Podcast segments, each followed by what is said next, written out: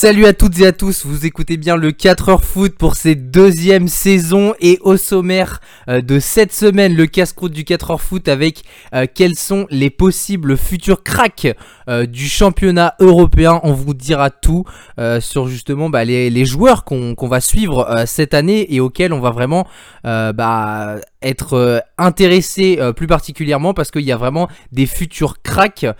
pour le coup d'œil de Baptiste, quel championnat sera le plus attractif euh, cette saison?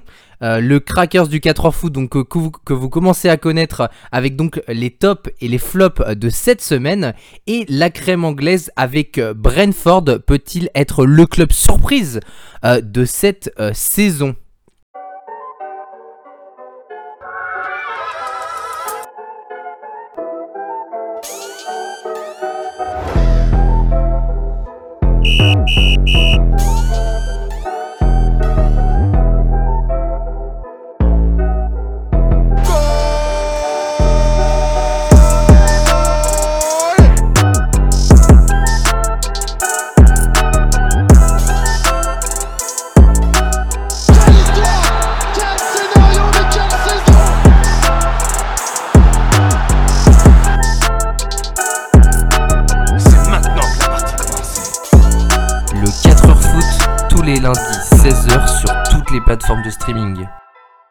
Et on va donc euh, parler donc euh, du casse-croûte du 4h foot avec euh, quels sont les possibles futurs cracks du championnat européen. On a sélectionné pour vous 4, 5, 6 joueurs justement qu'on va suivre tout particulièrement et, un peu dans tous les championnats aussi.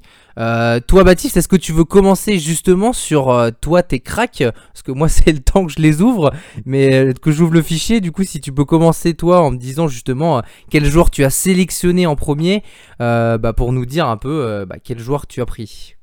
Ouais. Alors, comment tu veux qu'on fasse? Que je mette les 5 Alors, tu m'en dis un, je t'en dis un, et on fait comme ça chacun son tour. Ça marche, on fait comme ça. Euh, donc bonjour à tous déjà. Euh, donc ouais, euh, moi en tout cas mes, mes 4 ou 5 joueurs à, suivre cette saison. alors ça va être que des joueurs à vocation offensive. voilà, je pense qu'on pourra on pourra reparler de d'autres joueurs aussi hein, qui pourraient être intéressants, mais mais j'ai vraiment voulu focaliser sur ces joueurs-là parce que je pense qu'ils vont faire une très bonne saison. donc moi je, je commencer par Vlaovic comment dire, de, de la, de, ouais, de la Fiorentina. Et oui, qui a été transféré justement euh, récemment, là, je, euh, je crois. Quoi? Vlaovic qui vient d'être transféré, non? Ah non, non, non. Ah non, non, oui, non, il a, on, l'a, on, avait entendu qu'il pourrait partir euh, ah. de, à la. non, c'était à l'Atletico, je crois, non? À l'Atletico, et il y avait City aussi qui s'était mis dessus. Et très jeune joueur qui a fait une excellente saison l'année dernière. C'est ça, alors il a 21 ans, euh, donc né en 2000, euh, un attaquant euh, qui, qui est à la Fiorentina. C'est en tout cas un attaquant serbe qui a été formé donc en Serbie et qui est venu très jeune en Fiorentina puisque ça fait quelques saisons maintenant qu'il est là-bas. Et l'année dernière, il a marqué quand même 21 buts en, 37 matchs. surtout que la Fiorentina, l'année dernière, n'était pas un club qui faisait partie des, des favoris du championnat un attaquant en tout cas que, que j'aime beaucoup, qui est titulaire avec l'équipe euh, de la Serbie, euh, qui, euh, qui marque en tout cas beaucoup, et ce week-end qui a marqué un, doublé contre l'Atalanta, et ce qui a permis de faire gagner son équipe à l'Atalanta en plus. Donc donc c'est vrai que c'est quelque chose de, de, pas mal. Alors après il a mis deux penalties, vous me l'accorderez, mais, il faut quand même les mettre. C'est bien au moins t'es honnête. Non mais je, je, suis honnête, il a marqué deux penalties, mais pour moi, en tout cas, euh, ça paraît facile de marquer un penalty, mais quand on a 21 ans, quand on est à l'Atalanta, je pense qu'il faut quand même le mettre. À la Fiorentina. Euh, non, mais quand, non, mais ah oui, contre l'Atalanta, ouais. Moi, ce que je me dis juste, si, je peux te couper, c'est que déjà, euh, s'il y a 21 ans, c'est lui qui tire les pénalties, c'est que déjà, dans la, au niveau de la hiérarchie, au niveau des joueurs, c'est que déjà, c'est quelqu'un qui a pris forcément un peu de galon et que du coup, bah, on lui fait confiance pour tirer les pénalties, et ce qui est déjà beaucoup. Ouais, c'est ça exactement. Et euh, moi, moi, en tout cas, je, rappelais son, sa fin de saison dernière euh, parce que je la trouvais vraiment exceptionnelle. Euh, alors là, en tout cas, j'ai les, les, dates en tout cas sous les yeux. Mais pareil, il marque le, le 3 avril contre Genoa. Il marque un doublé le match d'après contre l'Atalanta. le match d'après, match, il marque contre les Las Après, il marque contre la Juve. Il marque un doublé contre Bologne et un doublé contre la Lazio. Donc c'est vrai qu'en 6 ou 7 matchs, il a marqué 9 buts. Et je trouve ça quand même incroyable. Et euh, en tout cas, il faut le souligner. Il est reparti sur les mêmes bases cette saison, même si c'est des pénalties, comme on disait. Euh, il a marqué en tout cas en, début de championnat et je trouve ça en tout cas très très bien de sa part. Moi, je pense que c'est un joueur à souligner. Pourquoi? Parce qu'il a fait transférer. Il y a la Juve euh, qui va être dessus euh, l'été prochain et que pour moi, euh, cette année, il va faire une grande saison et va vraiment se révéler aux, grands yeux du public et pour moi, il va avoir une très grosse valeur marchande la saison prochaine. Ça va être un attaquant qui va être très demandé. Et, euh, et voilà, et je pense qu'il a tout pour réussir avec son pays, qui, euh, qui est la Serbie, et qui a un, petit peu de mal euh, en ce moment. Mais, euh, mais voilà, je pense que c'est un attaquant qui a fait beaucoup de bien à la Fiorentina cette saison. On, le voit, en tout cas, euh, cette saison, la Fiorentina a déjà 6 points en 3 matchs. Donc c'est pas mal, ça part sur les bonnes bases. Je pense que l'attention va être sur lui, puisque Ribéry n'est plus là. Et, voilà, je pense que il doit jouer son jeu parce que des grosses équipes vont être sur lui. Et après, je pense qu'il sera temps de, partir pour prendre son envol. Mais je pense que c'est une bonne chose qu'il soit resté à la Fiorentina cette saison.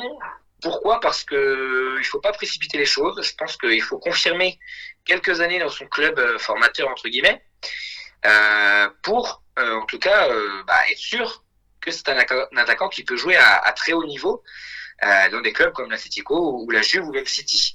Et c'est pour ça que je trouve ça euh, chouette, en tout cas, qu'il soit resté à la Fiorentina. Déjà, ouais, c'est la bah, question que j'allais te poser. Est-ce qu'il aura dû partir d'après toi?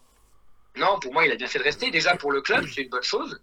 Et en plus pour lui, c'est-à-dire qu'au moins, il va encore se faire une année à, à cravager sur le terrain parce que bah, on sait bien que la Fiorentina, c'est pas le meilleur club de Serie A. Donc il va se faire les pieds un petit peu. Et puis euh, comme ça, quand il va arriver dans un gros club, il aura déjà deux bonnes saisons à en tout cas euh, à haut niveau avec la Fiorentina, pour euh, en tout cas être sûr euh, bah, de, de, en tout cas de, de continuer à, à marquer, en tout cas à continuer de performer dans les grands clubs. Et eh ben moi je vais prendre un joueur aussi qui a qui va devoir confirmer. Il y aura beaucoup de joueurs qui vont devoir confirmer cette saison parce que bah il y en a qui font qu'une bonne saison et qui après plus rien. Donc on attend vraiment à ces joueurs de faire des grosses saisons. Je pense que ça va te parler quand je vais te parler du joueur et j'espère que tu l'as pas pris dans ta liste. Mais moi je vais parler de Karim Adeyemi. Euh, donc c'est un attaquant de 19 ans du Red Bull euh, Salzbourg. Euh, l'année dernière, il a fait donc 29 matchs pour 7 buts et 9 passes décisives. Et, et surtout, en fait, je voulais en parler parce que c'est un joueur qui est donc estimé à 20 millions selon Transfermarkt à seulement 19 ans et surtout que déjà être estimé à 20 millions quand tu es dans un championnat qui on va dire moins réputé parce qu'on va pas se cacher que le Red Bull Salzbourg euh, mais d'extrêmement il forme d'extrêmement de, bons joueurs. Mais, euh, voilà. Et, du coup il vaut 20 millions. Et c'est surtout qu'il compte déjà une sélection avec l'Allemagne et auquel il a marqué son premier but en sélection contre l'Arménie. Euh, c'est un joueur qui est hyper intéressant parce que, bah, mine de rien, il a déjà marqué 6 buts et une passe décisive en 6 matchs. Donc, euh, moi, je trouve que ça, en tout cas, ça, a un très très fort potentiel.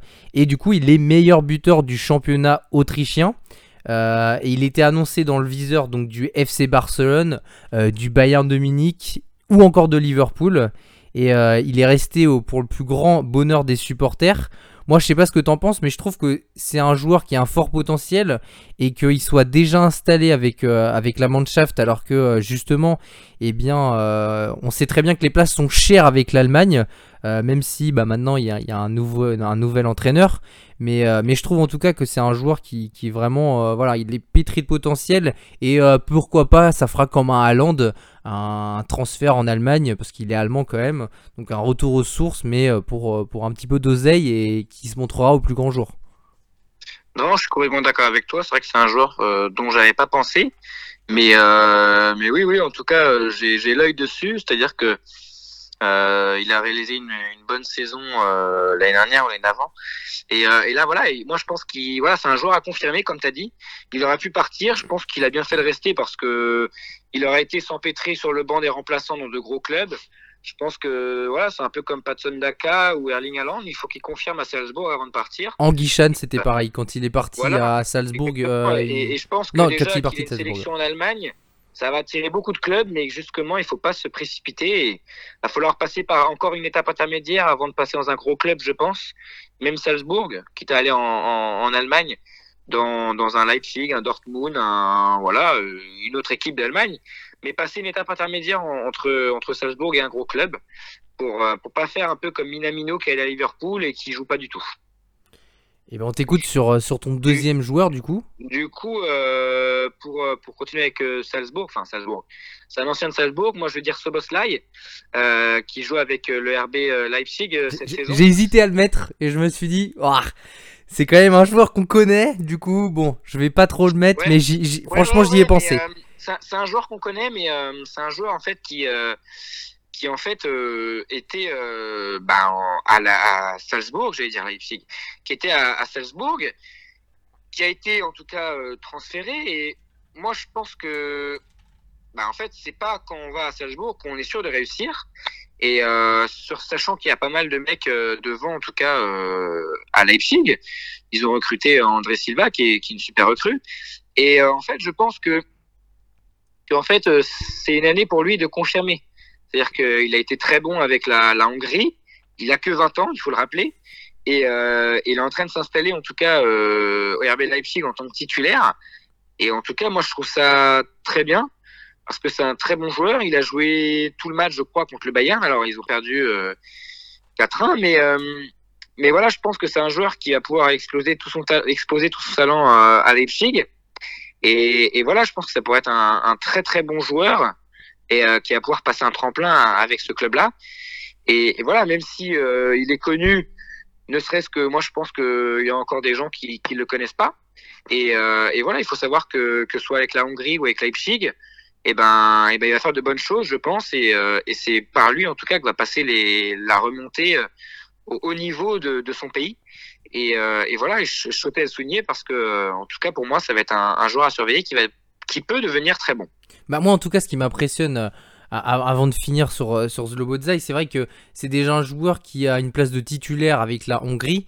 Et, euh, et on sait que dans ces pays-là, bon, même si on va dire qu'il y a moins d'enjeux dans le sens où c'est des plus petits pays, il apporte déjà beaucoup et c'est là, du coup, je pense qu'il deviendra un peu la superstar, un peu comme le, le Gareth Bale de son pays, c'est-à-dire que bah, il y a vraiment toute la lumière sur un seul joueur et Zlobodza il fait un peu partie de, de cette catégorie, c'est la star du club euh, et, voilà. Et, moi, du coup, en, deuxième joueur, euh, là, je suis sûr de mon coup parce que tu as dit que tu avais parlé que des joueurs offensifs.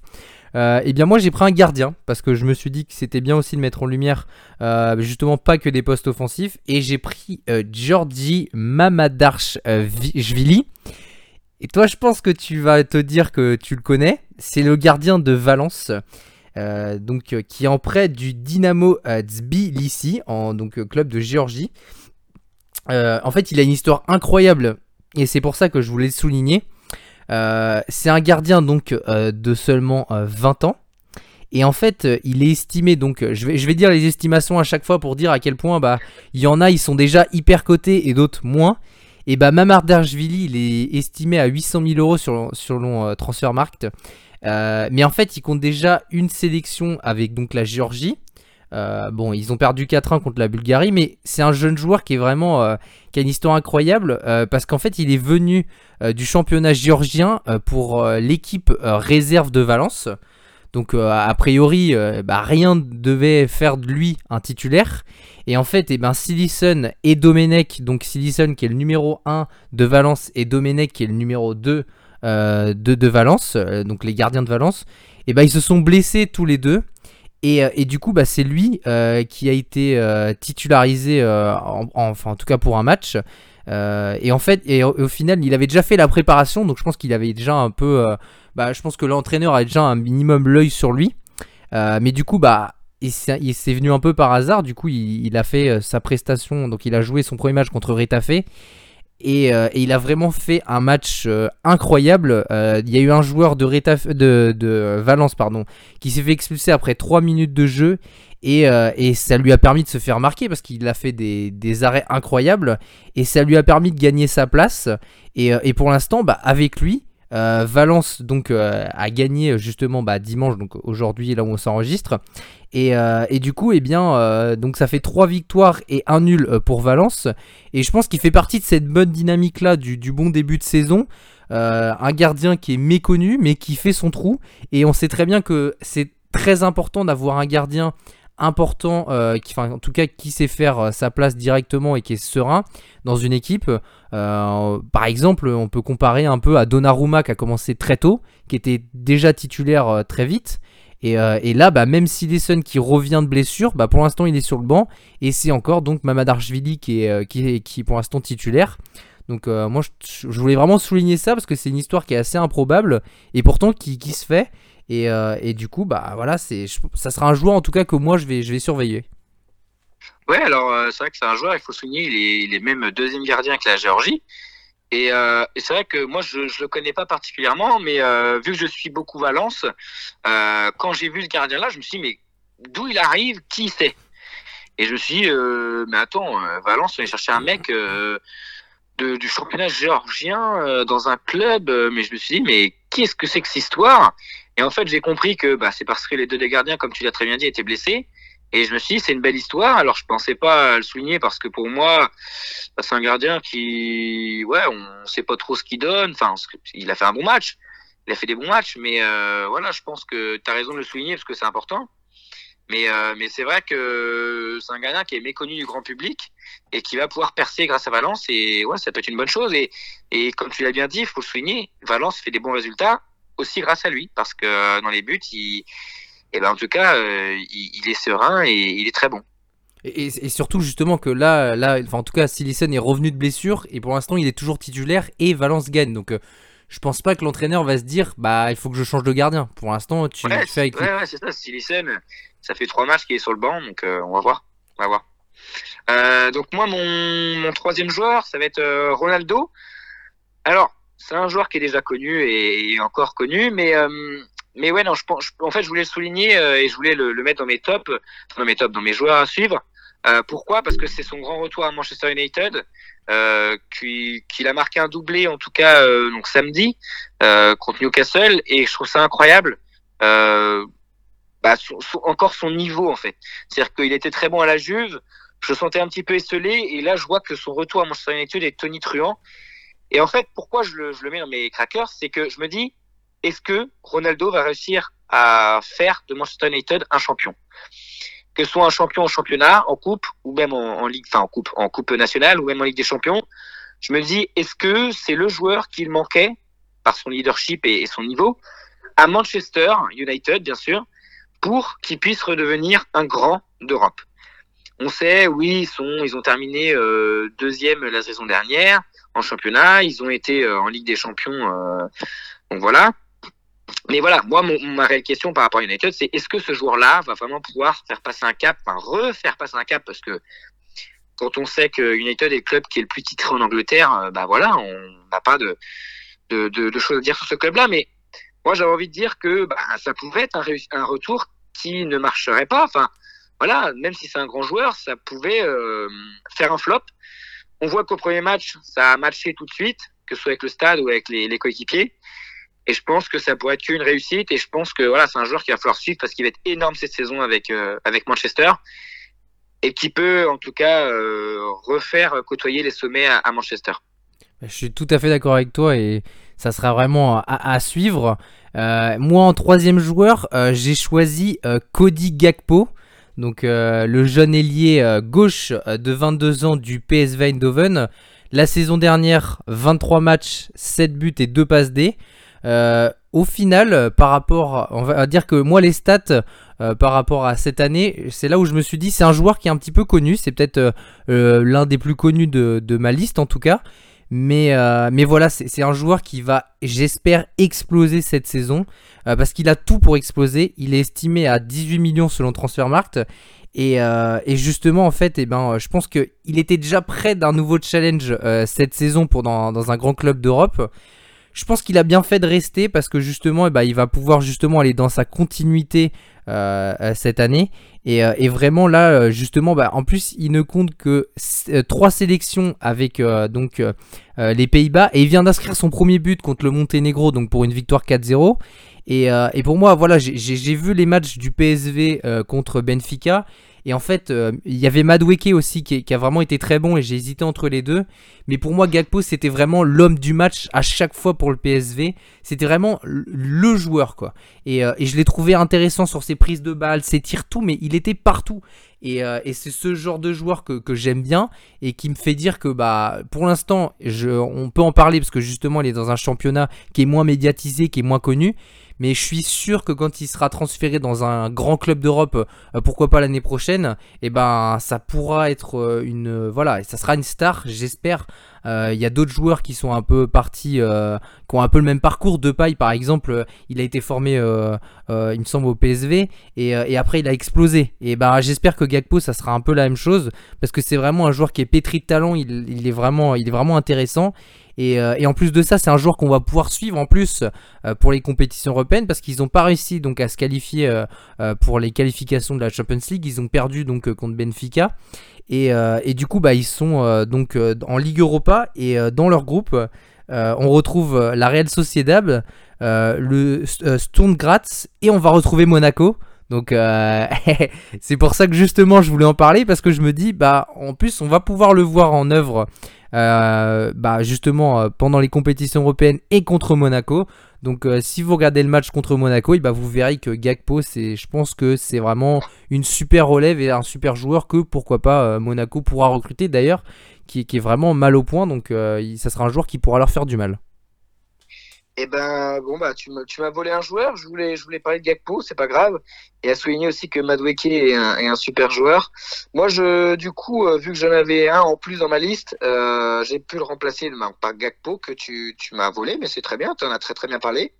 Euh, moi, du coup, je voulais parler de, Gravenberch qui, qui joue à, à l'Ajax, qui est un milieu de terrain, un milieu de terrain de 19 ans qui, en tout cas, est très prometteur et euh, qui a été sur les tablettes de plusieurs clubs européens cette saison. Je pense que vu la saison qu'il fait, il va pouvoir euh, être vite euh, recruté par par d'autres. en tout cas, moi, je, je, tenais à souligner que c'est un, un, joueur déjà à son âge qui avec la qui est sélectionné avec les Pays-Bas. Il n'a pas beaucoup joué lors de ce rassemblement-là, mais mais sinon il joue pas mal ou avec les, ou avec les, les espoirs. C'est un joueur qui, qui, est titulaire à chaque fois avec l'Ajax, qui fait pratiquement des matchs euh, complets à chaque fois. Et, euh, et je trouve que, en tout cas, c'est un joueur qui a super bien remplacé un peu Frankie de Jong, un joueur qui est super top et, euh, et que j'adore. Moi, en tout cas, j'adore son style de jeu. Il, il paraît qu'il est sur les tablettes de la Juventus pour, euh, pour l'été prochain. Euh, parce qu'ils veulent rajeunir un peu leur effectif. Moi, je trouve que ça pourrait être une superbe idée. Je pense que pareil, c'est un joueur qui, qui doit confirmer cette année, qui a fait une bonne saison l'année dernière, mais euh, qui doit confirmer cette année son réel potentiel et réel niveau et euh, qui va pouvoir s'envoler en tout cas pour, euh, pour faire de grandes choses avec un, un grand club européen après. Mais, mais voilà, en tout cas, moi, l'Ajax, c'est un club en tout cas qui forme des super jeunes et il euh, n'y a pas que lui, hein, à l'Ajax, il y a d'autres joueurs qu'on pourrait citer. Même, même euh, aux Pays-Bas, je trouve que euh, dans, en, général, en général c'est vrai que quand moi j'ai par exemple, j'avais pris dans ma liste, mais j'en ai pas parlé, mais il y avait Dumfries qui est parti à l'Inter et qui au final bah, je pense qu'il va pouvoir vraiment exploser aussi. Euh, il y en a d'autres, comme bah, je parlais de Gakpo qui, est vraiment incroyable, mais Depay est passé par, euh, par, par euh, là. Frankie de Jong, il y a aussi le défenseur central de Lirt. Mais il y en a plein qui, sont, qui, voilà, qui ont un potentiel incroyable. Et Gravenberch, j'en avais entendu parler aussi à Lille pour se renforcer au milieu de terrain. Et ça aurait été une super bonne recrue parce que bah, Là, je pense que le milieu de terrain va pêcher à Lille et c'est un très très bon joueur, effectivement. Ouais, ouais. Et puis ben, après, voilà, il y a plein de, jeunes joueurs dans, l'effectif de l'Ajax, mais je pense que c'est lui qui ressort du lot, en tout cas pour moi. Et en plus, il est bien entouré avec un, David Klassen qui, qui, euh, qui a de l'expérience. Donc euh, il apprend à ses côtés et, ouais non non moi je j'adore ce joueur et j'attends qu'il confirme cette saison. Mais moi moi ce que j'ai peur avec l'Ajax, je vais en parler deux, deux minutes parce que j'avais mis euh, euh, Lassana Traoré il me semble, je crois qu'il s'appelle comme ça, qui a été comment? Lassina Traoré, qui est parti à Shakhtar Donetsk. Ouais, c'est ça. Et, et, au final, bah voilà, c'est que euh, dès qu'il y a un gros billet qui a été mis, bah ils l'ont vendu. Et c'est vrai que j'étais un peu déçu dans le sens où c'est un très très bon jeune joueur. Euh, bon, ok, il a été vendu pour 20 millions, mais voilà, c'était juste un excellent joueur que j'aurais voulu parler parce que, bah, pareil, euh, j'ai pas pu caser tout le monde, mais en tout cas, un excellent joueur et je, suis un peu triste que justement il soit parti parce que l'Ajax a vraiment euh, un vivier de joueurs assez incroyable et c'est vrai que c'est un bon sujet pour, pour un autre, pour un autre casse-croûte du 4 h foot parce que c'est vraiment un, super club. Mais pareil, moi, juste souligner avant, qu'il y ait un joueur, un joueur que, que j'aurais pu en tout cas parler aussi à l'Ajax, c'est Sébastien Haller qui est euh, sur 4 buts en 4 matchs avec l'Ajax. Et, qui, a marqué avec la Côte d'Ivoire. C'est ça, et qui a marqué avec la Côte d'Ivoire, qui a marqué 11 buts en 19 matchs euh, la saison dernière, qui est arrivé en hiver, donc euh, c'est quand même pas mal. Donc ouais, non, c'est pareil, un joueur qui pourrait être souligné, on pourrait en reparler aussi de ce joueur-là, qui, qui est parti à l'Ajax, un super choix pour lui, moi je pense, et, et voilà, c'est bien. Et bah moi je vais espérer pas te piquer ce joueur là, mais je vais parler de Ivan Toney. Euh, donc euh, le joueur euh, donc de Brentford justement, 25 ans et, et, vraiment un parcours incroyable aussi. c'est vraiment des belles histoires du foot que moi j'adore perso. Estimé à 28 millions selon Transfermarkt, donc ça commence à faire. mais c'est un joueur qui part vraiment de pas grand chose. Il a une progression incroyable sur ces dernières années. Euh, il a bourlingué dans de nombreux clubs de division inférieure, euh, donc en Angleterre, après des expériences ratées à, Newcastle. Euh, donc il a été transféré dans plein de clubs auxquels il a monté.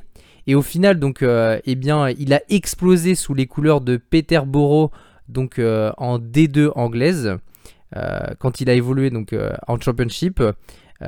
il a fait une première saison avec 16 buts en 44 matchs. Euh, donc, euh, et au final, il a fait donc euh, son club a été relégué en D3.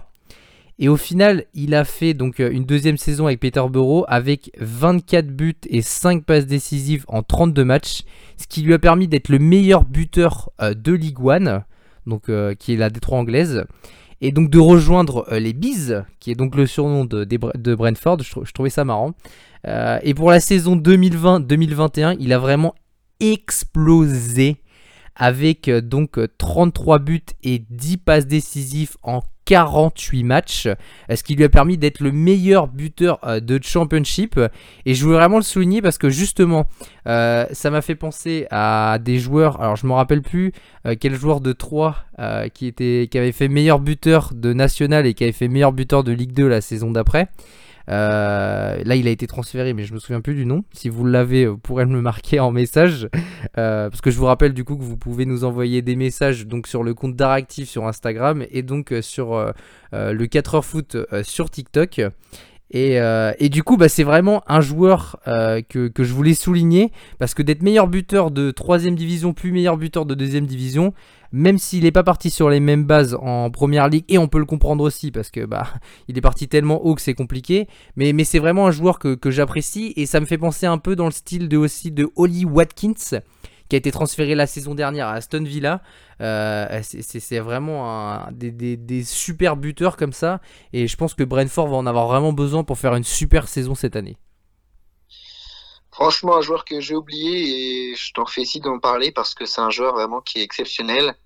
Et je sais pas comment j'ai fait pour l'oublier parce que moi, je, pareil, j'aime bien Brentford et j'en avais parlé la saison dernière en Championship de, Tony. Mais euh, ouais, je l'ai oublié et je m'en excuse en tout cas pour lui parce que franchement, c'est un, super joueur comme tu l'as très bien dit.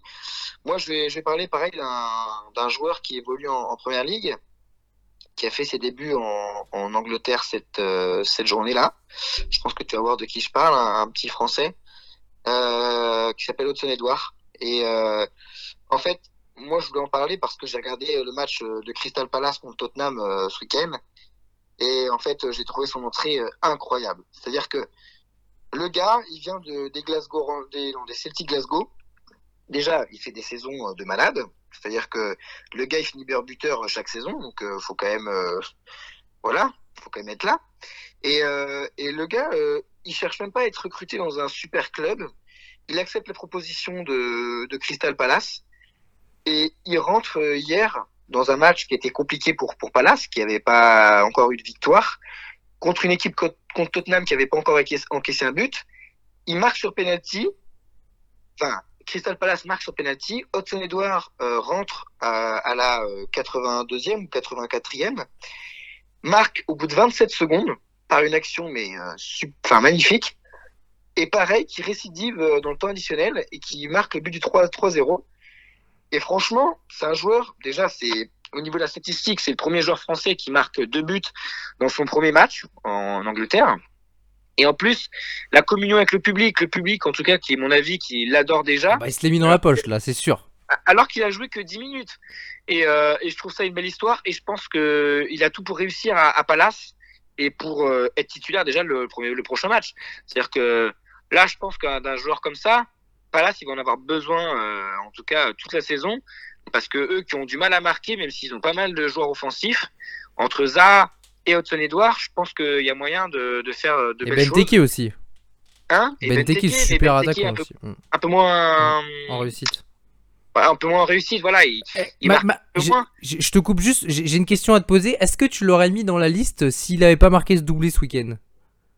Je pense, oui, parce que moi, je trouve que c'était un joueur euh, qu'il fallait recruter absolument et qu'il fallait euh, sortir de Celtic Glasgow.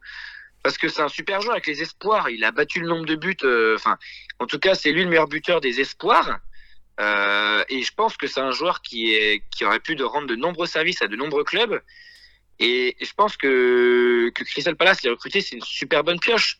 Alors, je me rappelle plus exactement du montant du transfert, mais, euh, mais je trouve que ouais, Je crois que ça doit être aux alentours de, de 30 millions, et ce qui est, ce qui est pas énorme Ouais. pour, pour, pour un joueur de standing là. Je trouve que c'est Ouais, ça peut être une bonne pioche.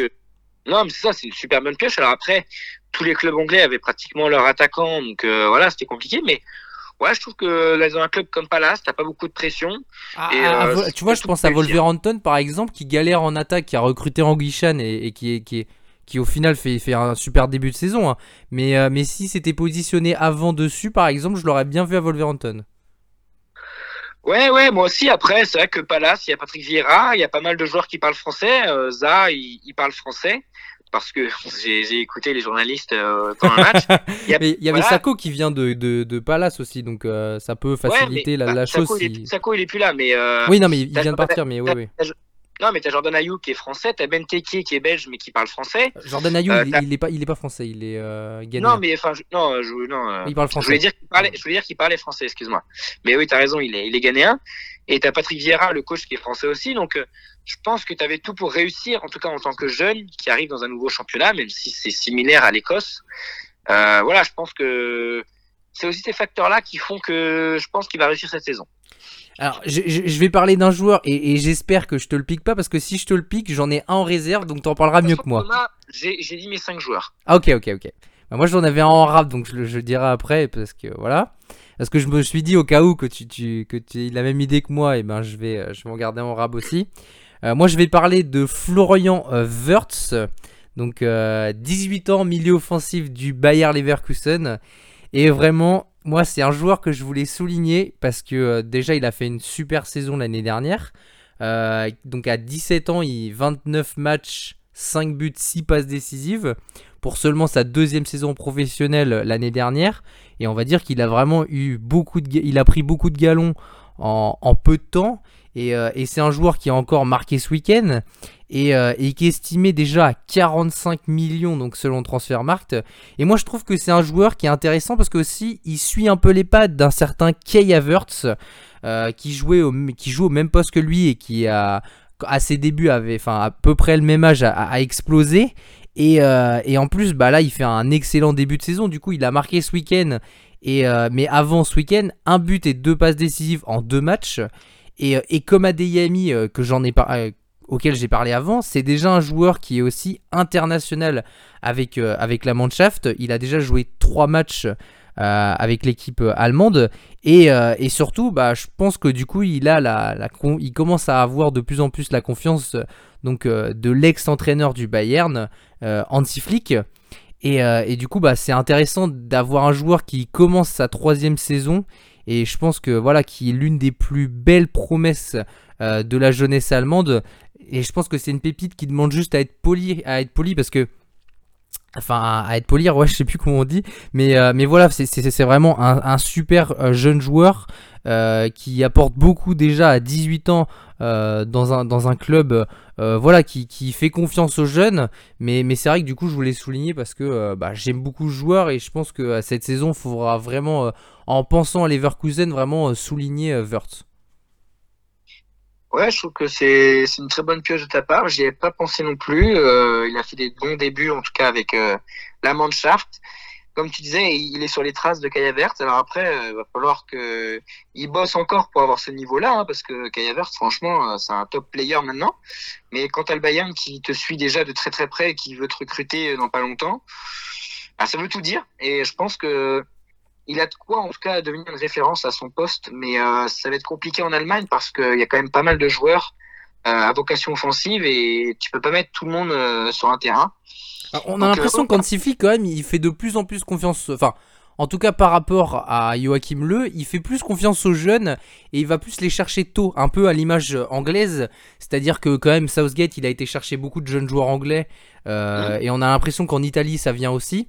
Euh, moi, je pense que du coup, Hansi Flick, pour euh, pouvoir démarrer un peu euh, ce, cycle-là, il va aller chercher des jeunes joueurs et je pense que Verts a vraiment une, carte à jouer justement en, faisant euh, sa carte jeune et du coup euh, bah, aussi titulaire avec Leverkusen et faire de super, faire des super prestations.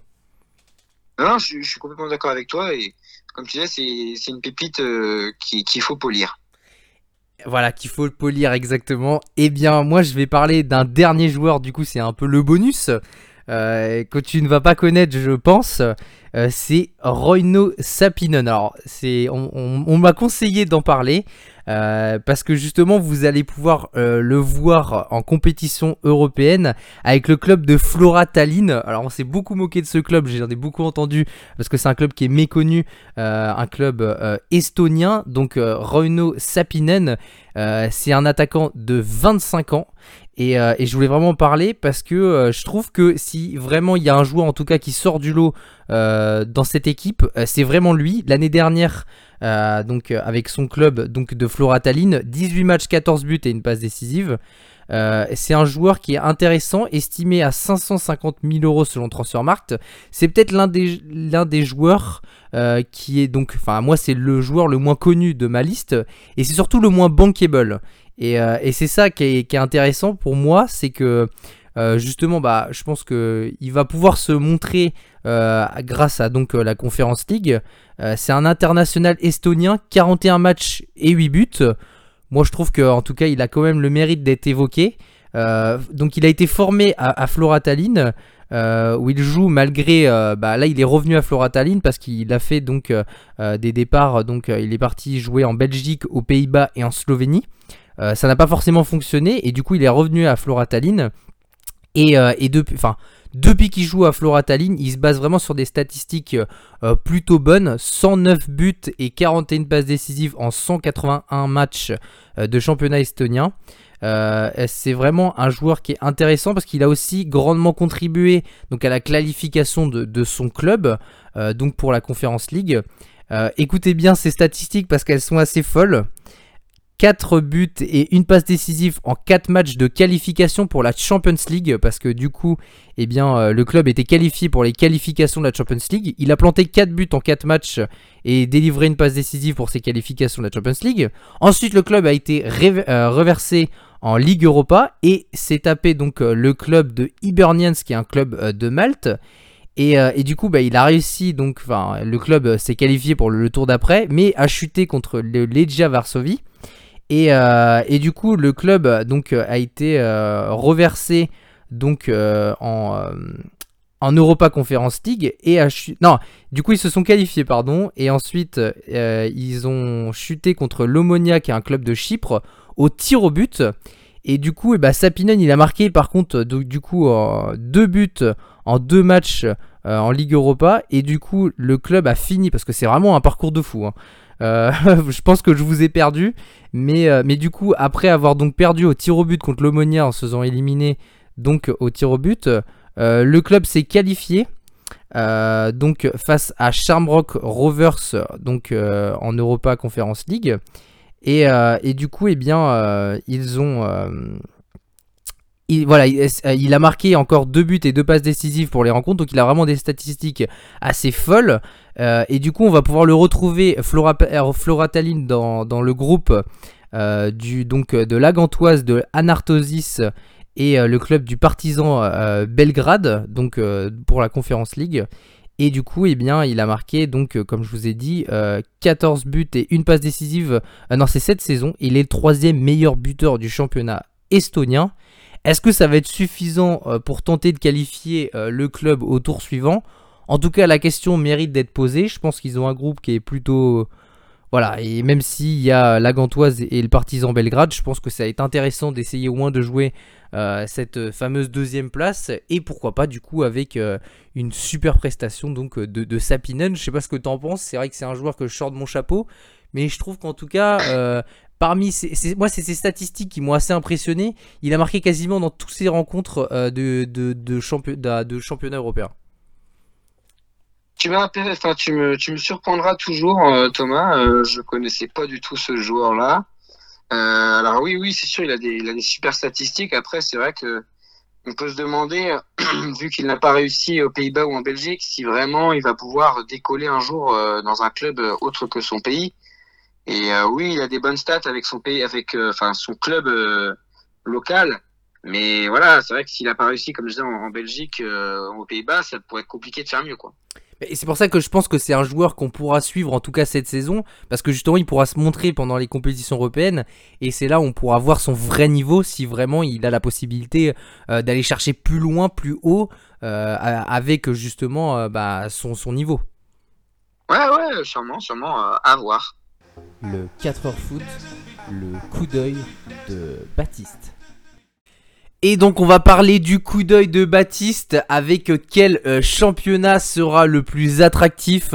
C'est vrai que le bah on en a parlé la semaine dernière euh, pour la première de la saison où on a dit que le mercato n'avait jamais été quasiment aussi animé de l'histoire et donc forcément eh ben ça aura des répercussions euh, par rapport au championnat. Toi Baptiste du coup par rapport à ton coup d'œil et par rapport à ta question, justement déjà pourquoi tu voulais parler de ça? J'imagine que c'est par rapport au mercato et j'imagine aussi que du coup, bah, tu as une petite idée justement du championnat qui pour toi euh, sera le plus attractif. Ouais, alors en fait, je voulais, je voulais surtout évoquer ça par rapport euh, à la baisse euh, de niveau de certains championnats et d'autres qui ont augmenté leur niveau. La première ligue reste indéniablement le, meilleur championnat du monde, il n'y a, pas, a pas question, il n'y a pas photo. en fait, c'était surtout sur les autres championnats que je voulais, que je voulais un, petit peu, un petit peu évoquer ce, cela. Et je voulais avoir aussi un petit peu euh, ton avis. Moi, pourquoi je voulais évoquer ça, c'est que moi, en fait, je pense que l'Allemagne, euh, il y a quoi, il y a 5-6 ans, c'était vraiment un championnat qui était pas très, enfin, si, c'était médiatisé, mais on le regardait pas trop. Les équipes n'étaient pas forcément très bonnes, alors que ça a été un championnat avec des super équipes. Euh, mais, mais je trouve que au fur et à mesure, ils ont fait leur, euh, leur trou dans le sens où euh, ils ont fait des mercatos très intéressants avec des joueurs pas chers. Parce qu'il faut se le dire, hein, euh, les clubs allemands euh, recrutent pour pas cher. Quand on voit des Wolfsburg, des Dortmund, des Gladbach qui recrutent à des prix super intéressants, même des Leipzig et des Bayern, parce qu'il faut quand même le dire, le Bayern est un des meilleurs clubs en Europe et dans le monde, et ils dépensent pas des sommes affolantes.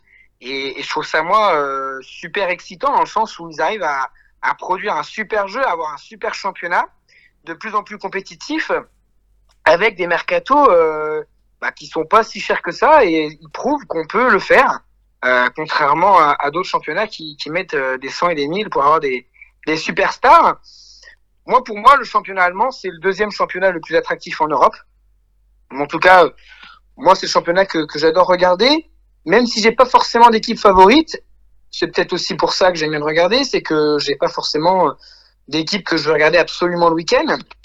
Mais quand on voit les scores qui sont pratiqués euh, tous les week-ends, bah, franchement, c'est intéressant à voir. C'est-à-dire que, tu vois, euh, tu as quand même un choc entre Leipzig et le Bayern. Tu dis, bah, qui va gagner? Même s'il y a eu une large victoire, je pense que ça reflète pas trop le match, même c'est sûr, parce que j'ai quand même regardé un, un, morceau du match.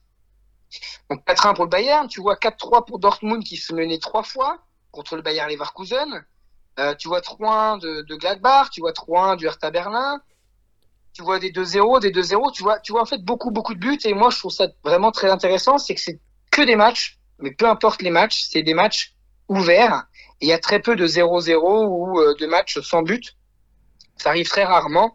Et donc c'est ça que je trouve vraiment intéressant. Et, euh, et contrairement à, la Serie A et à, à, la Liga qui ont perdu de, de bons joueurs et bah, qui n'ont pas fait grand-chose sur les mercatos, je pense à la Serie A, à, l'Inter ou à la Juve qui ont perdu des joueurs, et, enfin la Juve surtout Ronaldo, mais euh, qui ont perdu des joueurs et qui les ont pas remplacés. Quand on voit, euh, bah pareil, euh, l'AC Milan, même si ça revient bien, on ne sait pas ce que ça donne au niveau européen. Alors qu'en Allemagne, on sait que les clubs sont assez costauds. Si, si, moi je peux donner mon avis, moi par rapport au championnat allemand, je trouve qu'il a été bloqué beaucoup beaucoup de saisons parce que c'est toujours le Bayern qui gagnait le, le, championnat et de très loin. Et la bataille de derrière, souvent Dortmund a été deuxième pendant très longtemps. Et, euh, et voilà, c'était souvent figé. Et c'est vrai que du coup, bah, ça laissait moins place à un scénario qui était un peu différent. Parce que même si le Bayern ne faisait un mauvais début de saison jusqu'au milieu de saison, tu savais très bien que quoi qu'il arrive, ils allaient gagner euh, jusqu'à la fin. Et je trouve que c'est ça qui, qui, est un peu pourri un peu le championnat. Parce que quand tu sais à l'avance qui va gagner le championnat, c'est pas intéressant. Et, euh, et, je trouve par rapport à ta question, ce qui est intéressant et ce qu'il faudra faire attention, c'est euh, la différence entre l'attractivité et le niveau. des, des, championnats. C'est-à-dire qu'il il y a des niveaux de championnat qui vont être hyper intéressants.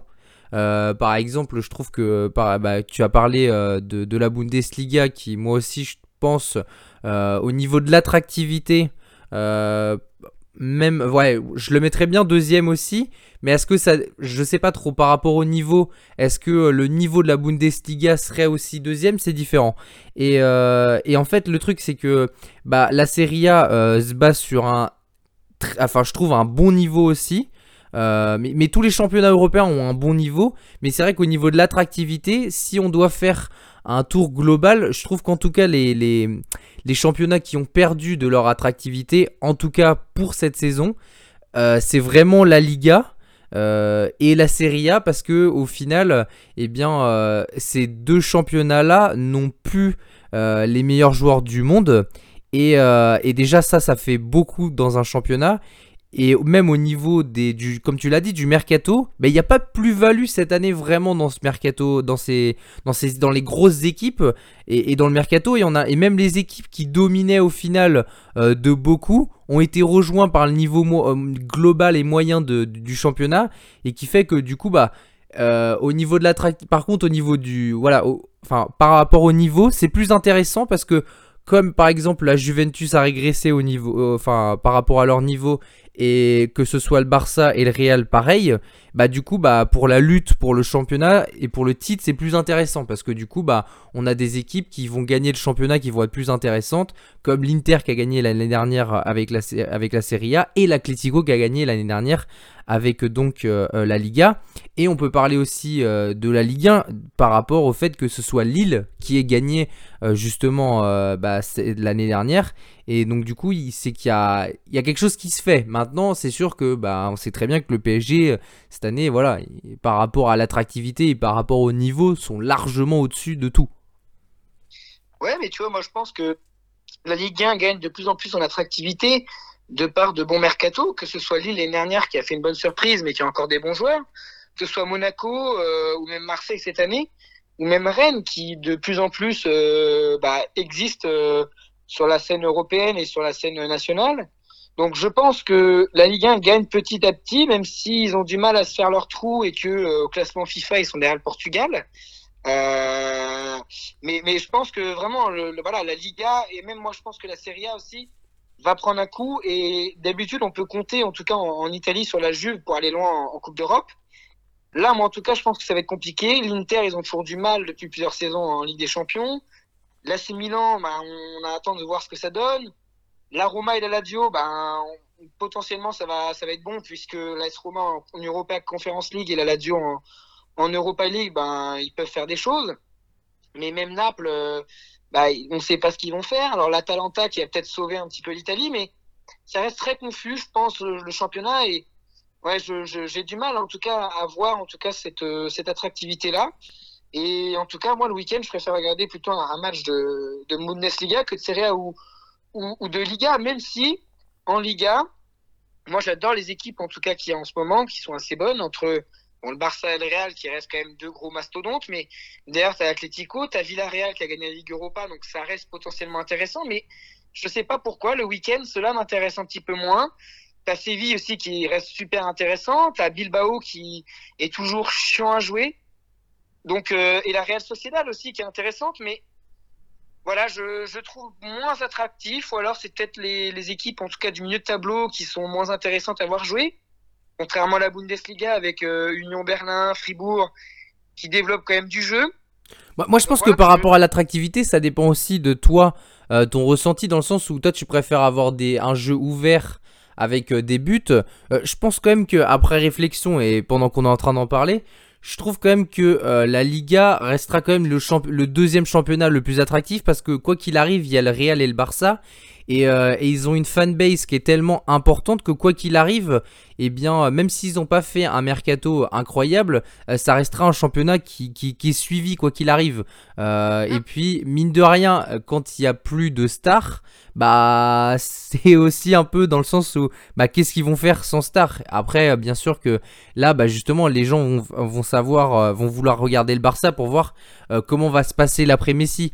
Et ça a été pareil avec euh, avec le Real quand ils ont perdu Cristiano Ronaldo. C'est qu'est-ce qui va se passer après le, Real. Et, je pense que justement ça va être intéressant. Maintenant c'est sûr que bah moi du coup c'est vrai que si là je devais faire un classement de, du niveau et de l'attractivité, bah le niveau en tout cas on, va le mettre de côté mais par rapport à l'attractivité je mettrais quand même euh, la première ligue je mettrais la Liga en deuxième parce que je te dis vraiment je pense que le Barça et, le Real c'est des équipes qui sont très attractives et après je, mettrais je trouve que euh, je mettrais la, Bundesliga, mais la Ligue 1, ce qui est intéressant, c'est que justement, en fait, eh bien, on, va voir par rapport au niveau du.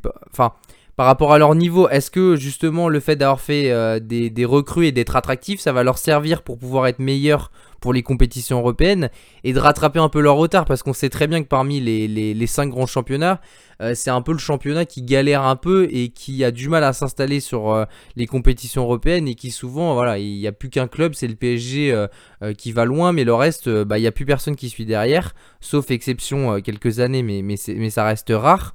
Euh, et, du coup, je trouve que voilà, ça va être intéressant. Mais maintenant, c'est sûr que là, si on devait faire par rapport au niveau et par rapport à l'attractivité, je pense que la Ligue 1 peut rattraper la Serie A s'il ne l'a pas déjà rattrapé.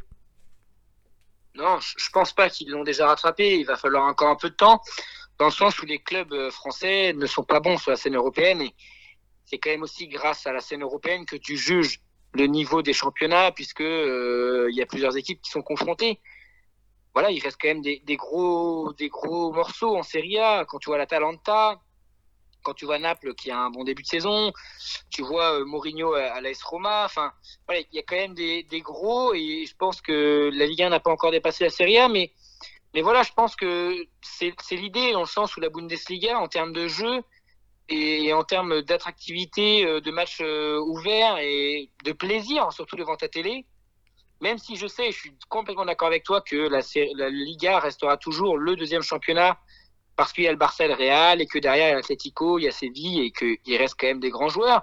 Quand tu vois, il y a Suarez, il y a, il y a Griezmann et, et d'autres, hein, euh, pour pas tous les citer. mais Benzema aussi, mais voilà, pour pas tous les citer. Mais euh, ça restera quand même solide. Mais moi, tu vois, je, je même si le Barça et le Real, euh, c'est le Barça et le Real, je les trouve moins moins attractif, en tout cas, à les, regarder jouer, même si ça reste ces deux équipes-là et que, en tout cas, je continuerai à les regarder quoi qu'il arrive, puisque ça reste des, gros clubs. Mais voilà, moi, je trouve que le week-end, euh, c'est plus excitant et c'est plus. Bah, tu arrives en, championnat, euh, en Bundesliga, et tu sais pas, de toute façon, tu sais même pas ce qui va se passer parce que toutes les équipes gagnent contre tout le monde, hum, à part une ou deux qui, qui, qui gagnent régulièrement, mais mais, si toi tu euh, devais faire un classement justement de, des championnats les plus attractifs par rapport à ta question, euh, quel, euh, enfin, quel classement tu ferais du coup? Bah, moi, je te dis, je mettrais la Bundesliga deuxième, même si je suis complètement d'accord avec toi que la Liga restera toujours dans la tête des gens. Non, non, mais par rapport à toi, toi justement, qu'est-ce que. sans justement. moi, je mettrais la Bundesliga en deuxième et la Liga en troisième. Et, et, puis après, je mettrais quand même la Serie A devant, devant la Ligue 1. Mais, euh, mais je trouve ça intéressant. Après, tu vois, c'est comme. Euh, moi, moi, je pense qu'on regarde pas beaucoup le championnat portugais, mais quand tu vois qu'ils ont quand même trois clubs euh, en Ligue des Champions, c'est quand même solide. Et, ah, là-dessus, là-dessus, ils ont toujours eu des, gros clubs. Après, euh, c'est des clubs qui ont du mal à se qualifier pour, pour, pour, les, pour les résultats suivants. Enfin, c'est un peu comme la France dans le sens où, bah voilà, niveau, niveau sortir des, des, des, poules et tout, ils, galèrent. que ce soit Porto, que ce soit Benfica et, et le Sporting souvent quand même c'est des clubs qui, galèrent. c'est des clubs qui galèrent, mais ils arrivent souvent à, quand même s'en sortir euh, pour la Ligue Europa ou. Ah, là-dessus, je suis d'accord avec toi, mais en Champions League, en tout cas. par exemple, l'année dernière, Marseille qui fait 0 ou 1 point, enfin, c'est quand même catastrophique. Et, tu te dis que Lille, cette année, ça va être pratiquement pareil. Ils vont, ils vont beaucoup galérer. Alors, à part le PSG, c'est compliqué hein, euh, en Ligue des Champions pour les clubs français. Ah, là-dessus, je te rejoins, mais c'est vrai que bah peut-être qu'on aura plus de chances de les voir cette année vu qu'il y a quand même trois clubs qui sont qualifiés en tout cas pour la, Ligue Europa. Ça va être intéressant de voir un peu justement euh, bah, ce niveau euh, de, des clubs français. Mais, c'est vrai que euh, du coup bah on va pouvoir les jauger un peu plus par rapport aux bah justement aux autres clubs européens et de savoir un peu justement bah où on peut situer justement l'attractivité et le niveau des clubs de cette cracher de cette manière-là, ça fait du bien un petit peu à tout le monde. Ça nous a remis les, les épaules sur la tête. C'est ok C'est pas bien passé. C'est pas, pas, pas bien passé comme je l'ai voulu. Non mais non mais c'est ok C'est ok, regardez Dans mon entourage, il y a deux ou trois personnes hein, qui ça ferait pas mal d'aller faire un petit stage éducatif. Et donc on va faire ce crackers du 4 heures foot avec donc les tops et flops euh, de la semaine. Euh, Baptiste, est-ce que tu veux commencer par dire donc euh, ton premier top de la semaine parmi toute cette grosse actu donc qui s'est passée? Alors, euh, moi, je voulais parler en, premier top de Crystal Palace. Euh, je vais pas parler d'Hudson Edouard parce qu'on a parlé, en tout cas, dans les joueurs à suivre. Et, euh, je pense que voilà, il est resté euh, sur le terrain que 10 minutes, donc euh, on peut pas, même s'il a fait une entrée fracassante, on peut pas dire que c'est un top. Moi, je voulais citer Crystal Palace en Angleterre. Pourquoi? Parce que ils étaient en difficulté sur ce début de championnat. Pardon et ils arrivent à coller 3-0 à Tottenham qui n'avait pas encore pris un but depuis le début. Et euh, moi, en commençant ce match, je me suis dit aïe aïe aïe, Patrick Vieira, c'est compliqué pour lui, ça va être un match fermé. Et je me suis dit ça va être un match euh, plutôt moyen à voir jouer.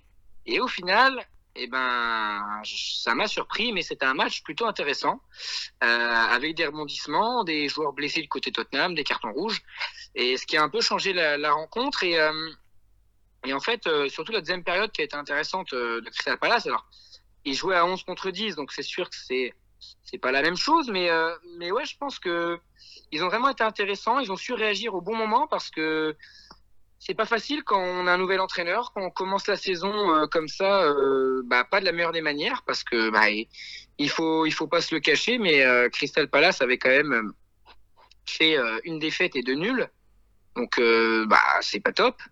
Et, euh, et voilà, je pense qu'avoir avoir gagné contre Tottenham, ça peut lancer la dynamique pour Patrick Vieira et euh, pour, tout, pour tout le groupe. Quand on sait que. Alors après, c'est sûr, il faut nuancer parce que. Pardon, le prochain match, il joue Liverpool. Mais après, il joue Brighton, Leicester, Arsenal, Newcastle. Donc ça peut être des, matchs où ils peuvent prendre des points. Euh, donc voilà, je pense que. En tout cas, moi, je vais, suivre un petit peu plus près cette, équipe parce qu'il y avait Patrick Vieira. Et du coup, euh, bah, j'ai envie de suivre les résultats un petit peu, même si je veux pas regarder tous leurs matchs, hein, bien sûr, mais euh, juste je suis leurs résultats. Et puis, euh, et puis ouais, il y a, y a, un petit nouveau qui est Hudson Edouard. Je vais pas en reparler parce que j'en ai, déjà parlé euh, tout à l'heure dans les, dans, les, dans les joueurs à suivre. Mais voilà, c'est un joueur qui pourra apporter vraiment une, une vraie plus-value à cette équipe et, euh, et euh, surtout en fin de match comme il l'a fait un petit coup de un petit coup de, frais. petite question, euh, petite question juste, est-ce que tu trouves que Patrick Vieira est un entraîneur un, entraîneur sous coté ou pas du tout? Je pense que c'est compliqué à, répondre à cette question parce que Patrick Vieira. Euh, Je t'en vais dans le barbelé là. non mais en fait il fait du bon et du moins bon. Il est irrégulier cet entraîneur et je pense que c'est trop compliqué à le juger pour le moment. Il n'a pas fait assez de saisons à haut niveau pour, euh, pour pouvoir le juger. Il a fait deux saisons à Nice. Là, il commence à Crystal Palace. Je pense pour pouvoir le juger à la fin de cette saison avec, euh, avec Palace, pour voir ce qu'il fait vraiment, si vraiment il a fait quelque chose de, de pas mal. Mais pour l'instant, en tout cas, c'est compliqué de, de, le juger. Alors moi en premier top, je t'ai dit en off que j'allais sûrement te surprendre. Euh, le premier top de cette semaine, je voulais souligner les îles Féroé. Euh, parce que en fait, euh, que ce soit au niveau des jeunes ou au niveau donc de, la, de la nation île Féroé en, en tant que senior, eh bien. Féroé, ouais, Féroé. Dénigre le, le nom d'un pays, et je pense qu'ils vont pas être contents. Île Féroé, c'est ça? Féroé. Féroé, Féroé. Et, donc en fait, eh bien, euh, déjà, il y a eu leur, euh, leur, euh, leur, leur bon match face à l'équipe de France pour les qualifications donc pour l'Euro pour l'Euro U21. Euh, et ils ont réussi donc à, faire un partout malgré une boulette du gardien donc Mélier. Il me semble que c'était lui. Et au final, eh ben, ils étaient super contents déjà d'une. Mais, mais au final, par rapport aussi à leur, à leur classement, ils, ils sont troisième avec un match en plus, certes. Mais je trouve que, qu'en plus, quand on regarde les résultats des îles Féroé, eh bien, euh, eh bien, ils arrivent à s'en sortir un minimum avec, euh, avec leur équipe euh, U21. euh, où eh ben, ils ont réussi à gagner euh, euh, 2-0 face à l'Arménie, ils ont gagné contre le Kazakhstan, contre le Monténégro, contre l'Israël aussi. Enfin, en fait, c'est une équipe qu'on annonçait un peu comme. Enfin, je trouve que même au niveau des jeunes, ça veut dire que déjà qu'il y a une bonne relève, mais c'est un peu la nation zéro pour moi. Genre, euh, vraiment, c'est le, le cliché un peu de euh, c'est une nation qu'avec des boulangers, des facteurs euh, euh, qui est dans une équipe. Et, euh, je suis très content de voir que bah, cette nation-là, mine de rien, elle s'accroche et qu'elle fait du bon travail et que bah, elle progresse. Euh, bah, parce que mine de rien, ne serait-ce qu'avec les jeunes, déjà elle est pas dernière et je trouve que déjà c'est bien euh, pour cette nation. Mais aussi elle commence à gagner avec, euh, avec euh, bah, donc son équipe de pro. Elle a gagné contre la, Moldavie cette semaine sur le score de 2 buts à 1. Et, et du, coup, elle, est cinquième, enfin sur 6 bien sûr, mais pour dire que je trouve qu'elle progresse petit à petit. et du coup, enfin, par rapport à, toutes, à tous ces matchs d'avant, euh, donc elle, elle gagne contre des nations qui sont à peu près à son niveau. Mais je trouve que voilà, elle- c'est une nation qui progresse et je voulais vraiment le souligner parce que bah, c'est pas souvent qu'on peut parler des îles Féroé. Et, euh, et c'est vrai que du coup, bah, c'était intéressant à, à souligner. Ouais, intéressant, intéressant. Euh, je te sens pas emballé. si, si, si, si, t'as raison. Alors après, moi, je parlerais plus de la déconvenue des espoirs en, en français que, que du match nul des, des îles Féroé. Et je pense En que, fait, voilà, en fait, c'était pour englober les jeunes et euh, Ouais. l'équipe principale de pro parce que euh, c'était pour montrer que c'était une nation qui, qui progressait parce que quand la quand l'équipe de jeunes euh, fait un match nul contre l'équipe de France et aussi son équipe gagne contre la, la Moldavie, je trouve que c'est voilà, c'est qu'il y a quelque chose qui, qui peut en- en insuffler une dynamique et qui fait que ça peut progresser. C'est sûr, non, mais c'est c'est vrai. Après, à, à voir sur la durée. Et voilà, après, je, je suis pas forcément convaincu. Si ça fait comme l'Islande, euh, bon, euh, là, tu vois, l'Islande, ils sont un peu retombés dans, dans. Voilà, ils étaient un petit peu dans, dans l'euphorie euh, de l'Euro 2016. Maintenant, ils sont un peu retombés et on n'en parle plus trop, quoi. Et vas-y, je t'écoute du coup pour ton deuxième euh, cracker, c'est avec ton deuxième top. Mon deuxième top, ça va être euh, le Valence FC, qui est premier. Alors non, ils sont plus du coup premiers de, de, de, de Liga, euh, euh, puisque bah, du coup on, on tourne là euh, lundi et que, que le Real Madrid a, a gagné. Mais euh, ils étaient premiers en tout cas euh, de Liga après leur match. Euh, 10 points en, en 4 matchs. Voilà, je pense que ils peuvent pas. Enfin, en tout cas, ça faisait longtemps qu'ils n'avaient pas commencé un, un aussi bon début de saison. Trois victoires, un nul. Un nul contre une équipe de Grenade qui est intéressante. Euh, donc ouais, des 3-0, des 4-1. Euh, je pensais pas, en tout cas, voir Valence à ce niveau-là. C'est une équipe que j'adore beaucoup en Espagne, euh, vraiment, et, euh, et que je suis depuis un petit moment. Le problème, il y a des problèmes au niveau du propriétaire. Le propriétaire est vraiment complètement à côté de la plaque. C'est pas un, propriétaire qui, qui aime le foot. Et voilà, et ça crée beaucoup de problèmes. Et bah, à cause de ça, le club est descendu un peu depuis deux ans dans le sportif, dans le bas du classement, limite à lutter pour le maintien. Et je trouve ça très décevant, surtout que c'est la troisième plus grande ville d'Espagne. C'est quand même un très gros club avec un très beau stade, une grande histoire. Et en plus, on se souvient que quand il est arrivé, il avait fait un sacré recrutement. Avec euh, bah, quand Batshuayi est arrivé, il y avait eu beaucoup beaucoup de joueurs qui étaient arrivés et on s'était dit voilà, il y a l'ambition qui arrive et enfin Valence va arriver là où il mérite d'être. Mais comme je te dis, c'est pas parce qu'on fait un très gros mercato que ça va servir à grand chose. Et... En tout cas, il y avait beaucoup d'espoir. C'est ça que je veux dire. Il y avait beaucoup d'espoir, je suis d'accord avec toi. Après, c'est sûr que. Voilà, moi je suis content en tout cas qu'ils soient revenus à ce niveau-là et j'espère que ça va durer. Alors le prochain match, pareil, je vais encore nuancer, mais ils vont jouer contre le Real Madrid. Après, ils vont jouer contre Séville, Bilbao, donc c'est vrai que ça va pas être facile les trois prochains matchs. Mais, euh, mais je pense que Valence euh, est sur une bonne dynamique et va pouvoir en tout cas euh, faire une bonne saison. Alors après, à voir sur la durée, mais pour l'instant et sur ce début de championnat et surtout sur ce week-end, pour moi, c'est un top. Et ben moi je vais rester en Espagne euh, avec euh, un autre club, enfin un autre joueur euh, d'un club espagnol. Je vais parler de Memphis Depay parce que en fait je voulais pas trop en parler au début de saison parce que je me suis dit voilà c'est que le début de saison on va quand même attendre. Et, là au final il a fait une semaine assez incroyable où il a marqué 5 buts en deux matchs. C'est vraiment à souligner parce que déjà Memphis Depay c'est l'homme de début de saison de Barcelone. Euh, on, trouvait que voilà euh, à Lyon c'était un joueur qui était euh, au-dessus du on va dire du club de Lyon et c'était vraiment le joueur qui, évitait beaucoup de déconvenus du côté de Lyon. Il est arrivé à Barcelone. Est-ce que c'était un trop gros club pour lui? Bah, Je pense que le départ de Messi en joue beaucoup en sa faveur. Je pense qu'il est vraiment libéré. Il n'a pas ce souci de se demander qu'est-ce que va penser Messi au niveau du jeu, au niveau de tout.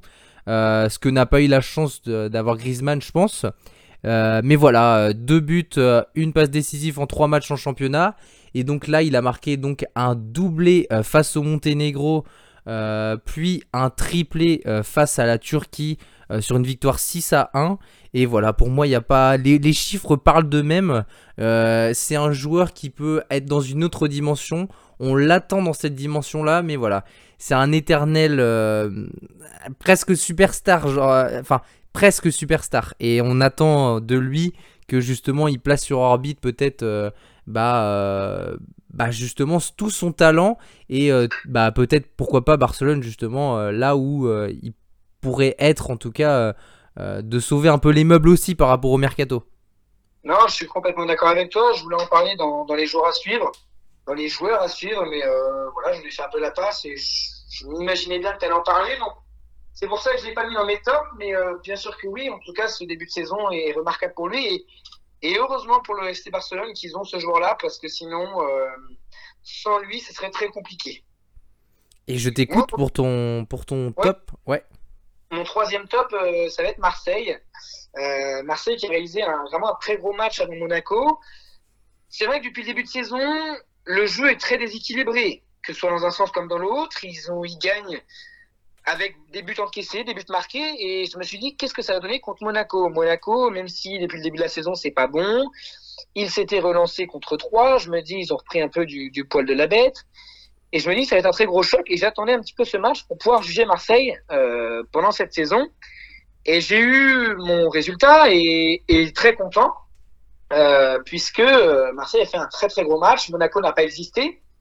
Après, Monaco n'a pas été euh, aussi fort que l'année dernière, mais ça n'empêche que euh, j'ai vraiment trouvé ses forces en présence du côté de Marseille très intéressantes. Malgré un turnover, c'est-à-dire qu'il n'y avait pas Conrad de la Fuente, tu n'avais pas Gerson, tu n'avais pas Mandanda, tu n'avais pas Payet. Et tous les joueurs qu'ils ont remplacés, que ce soit donc, Paolo Lopez, mais qui n'a pas fait grand-chose parce qu'il n'a pas eu beaucoup de tirs, même zéro, zéro cadré, mais que ce soit Aminarit ou Bamba Dieng en, Que, que j'ai mis en mention spéciale. Je, voulais vraiment en parler après justement.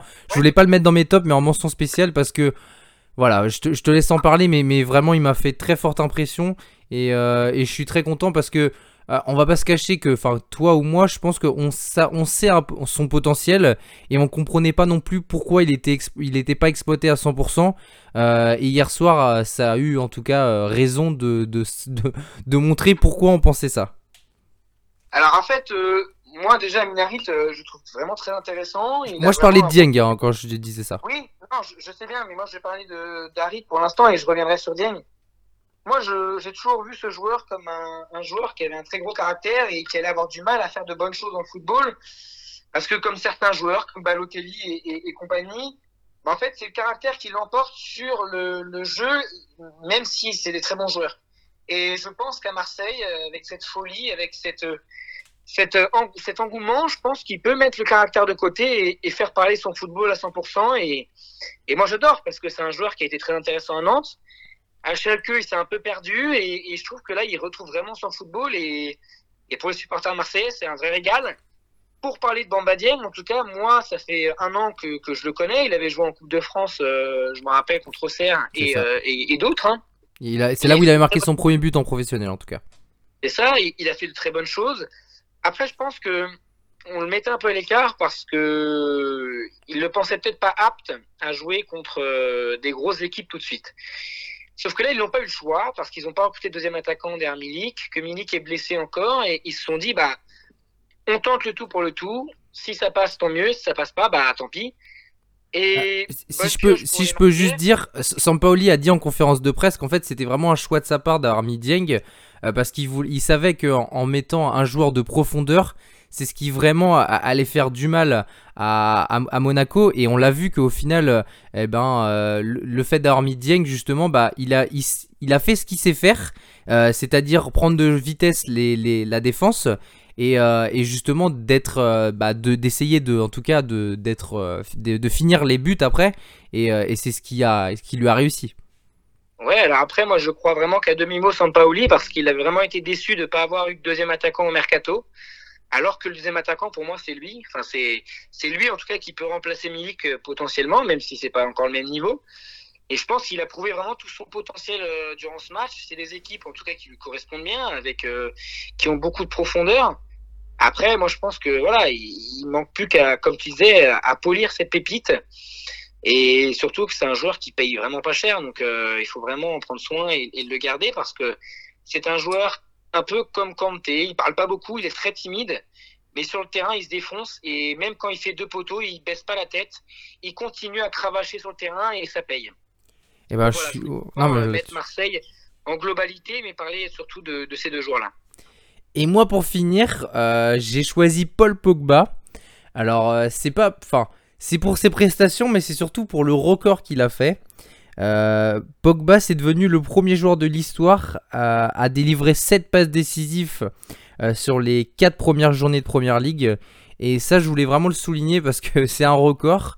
Et, et puis vu le début de saison de Pogba justement en Première Ligue euh, c'est assez incroyable, on parlait euh, de, Manchester United et, je trouve qu'un Paul, un Paul Pogba dans cette dimension-là, euh, ça fait vraiment plaisir parce que, bah, encore une fois, hein, c'est un peu comme Depay, ça pourrait être une super méga star, mais il manque toujours un truc qui fait que tu peux pas le placer tout en haut parce que bah, il a pas cette régularité, que ce soit soit en équipe de France, soit en championnat avec son club.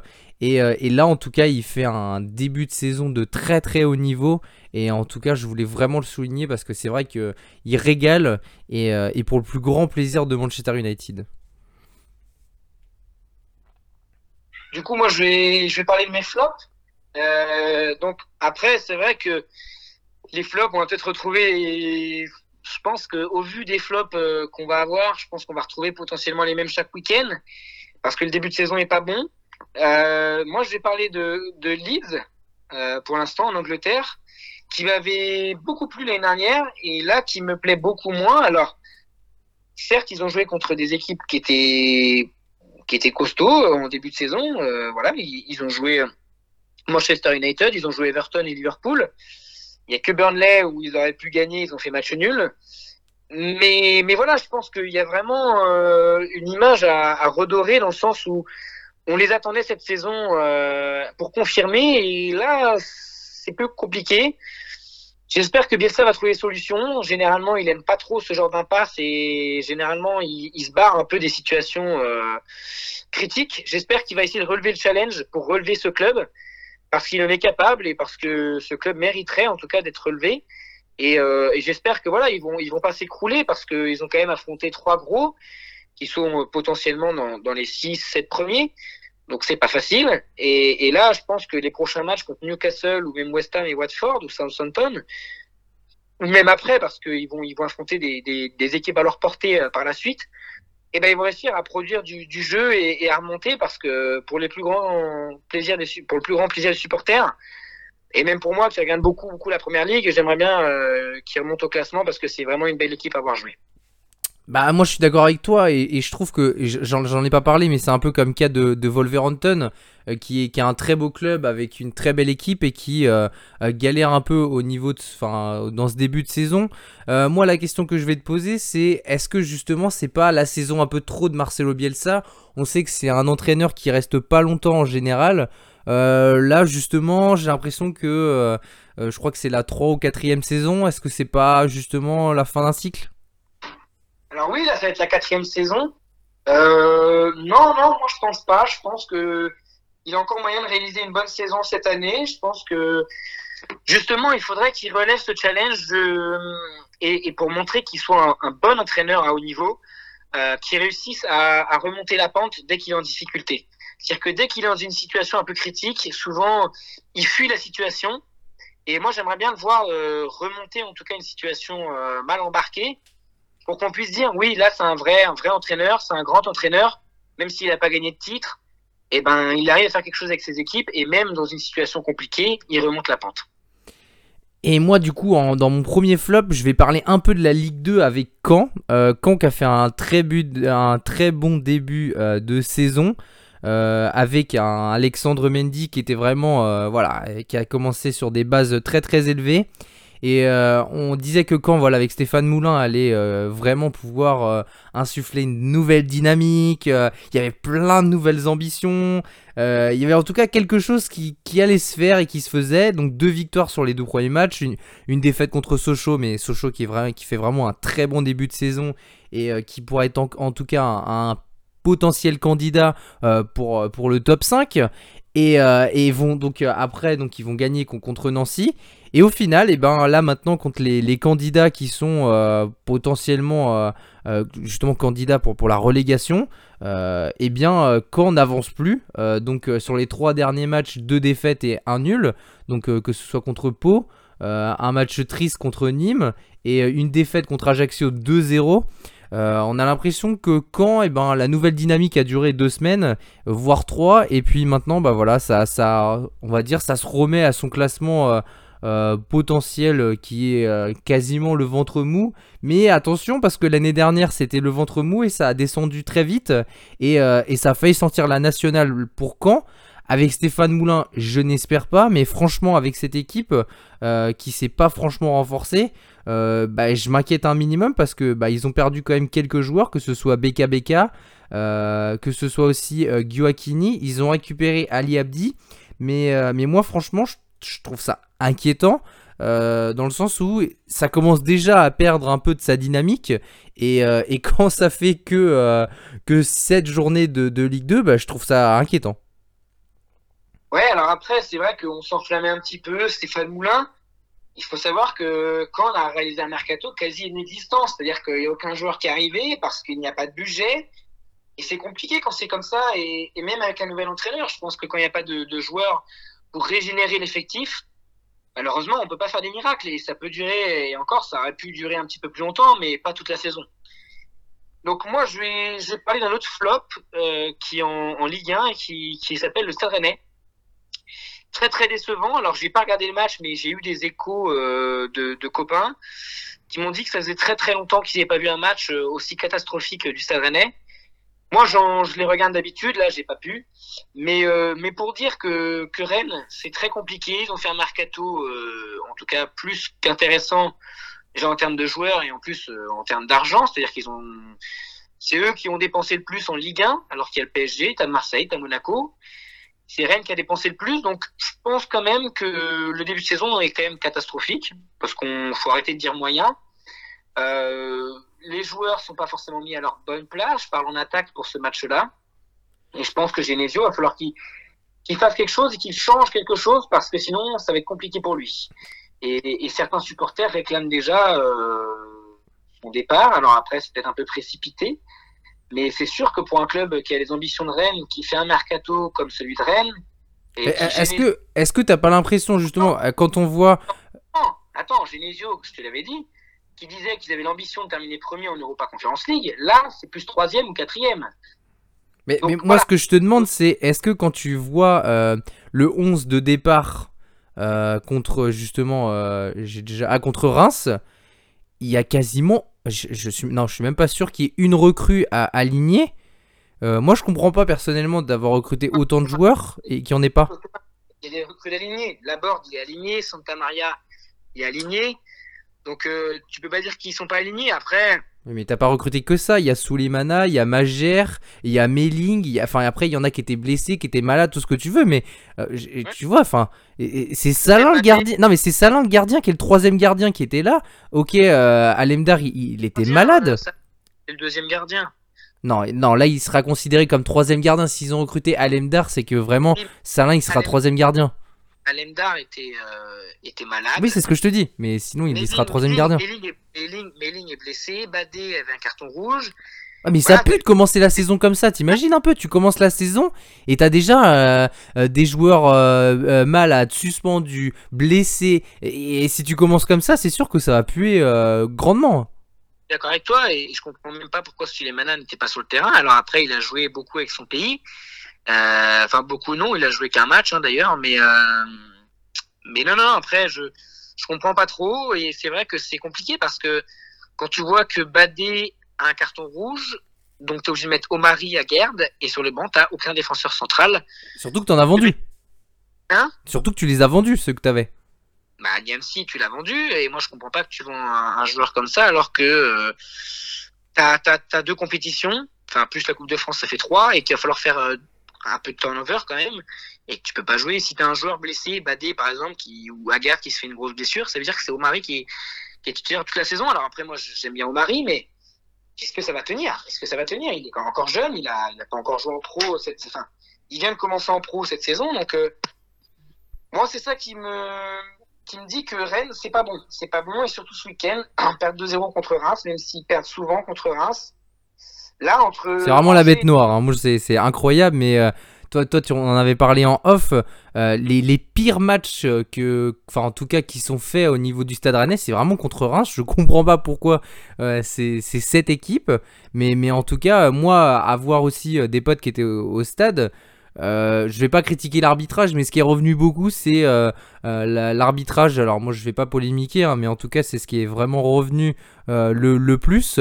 Mais par contre, c'est vrai que quand Reims aligne deux, deux attaquants de 19 ans qui ont quasiment aucune expérience en professionnel et, et qu'ils arrivent à gagner 2-0, bah forcément, ça me frustre beaucoup. Ah, Voilà, et puis, et puis je pense que. À un moment donné, il y a un problème dans le sens où c'est bien de recruter des joueurs 20 millions, mais il vaut mieux recruter un petit peu plus et un petit peu moins qualitatif. C'est-à-dire que, comme je te disais, euh, les joueurs, à un moment donné, euh, même à Rennes, il y a beaucoup de jeunes sur le banc, et c'est compliqué de jouer avec des jeunes sur le banc qui n'ont pratiquement jamais joué en professionnel. Donc, euh, moi, c'est juste ça qui me fait poser question. Et, le truc, c'est que t'as que 5 points en 5 matchs. Le début de saison est quand même catastrophique. Je suis d'accord avec toi et mon deuxième euh, flop euh, va aller dans ce sens-là avec la Juve. Euh, la Juve qui n'a toujours pas gagné un match d'ailleurs en trois rencontres. Match nul contre Udinese, défaite contre l'Empoli et là défaite ce week-end euh, 2-1 face à Naples. Bah, c'est une équipe qui avance pas dans le bon sens. Pourtant il y a des excellents enfin vraiment des très très bons joueurs. Je trouve ça commence à sentir pas très très bon. Euh, Allegri qui est revenu un peu en tant que le Messi, hein, avec une mauvaise saison de Pirlo. Et là, vraiment, je, je, je comprends pas. Je, sincèrement, je, j'ai, après, sincèrement, j'ai pas regardé le match, mais j'ai, en voyant le résultat, je commence à, à me poser des questions. Après, c'est sûr que Naples est quand même une très grosse équipe, Euh, mais voilà, c'est pas.